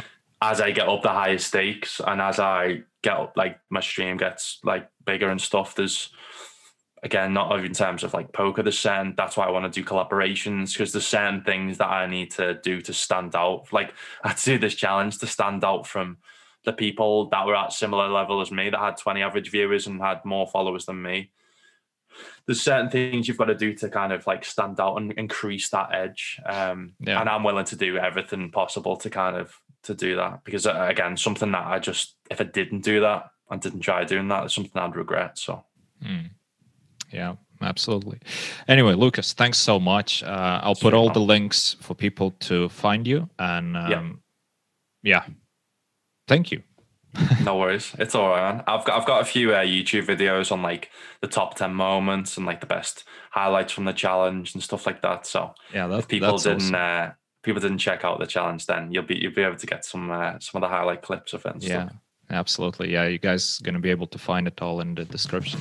Thank you for listening. I hope you enjoyed this episode. Check out the description, and of course, I'd highly appreciate if you subscribe, click like, spread the word about the podcast.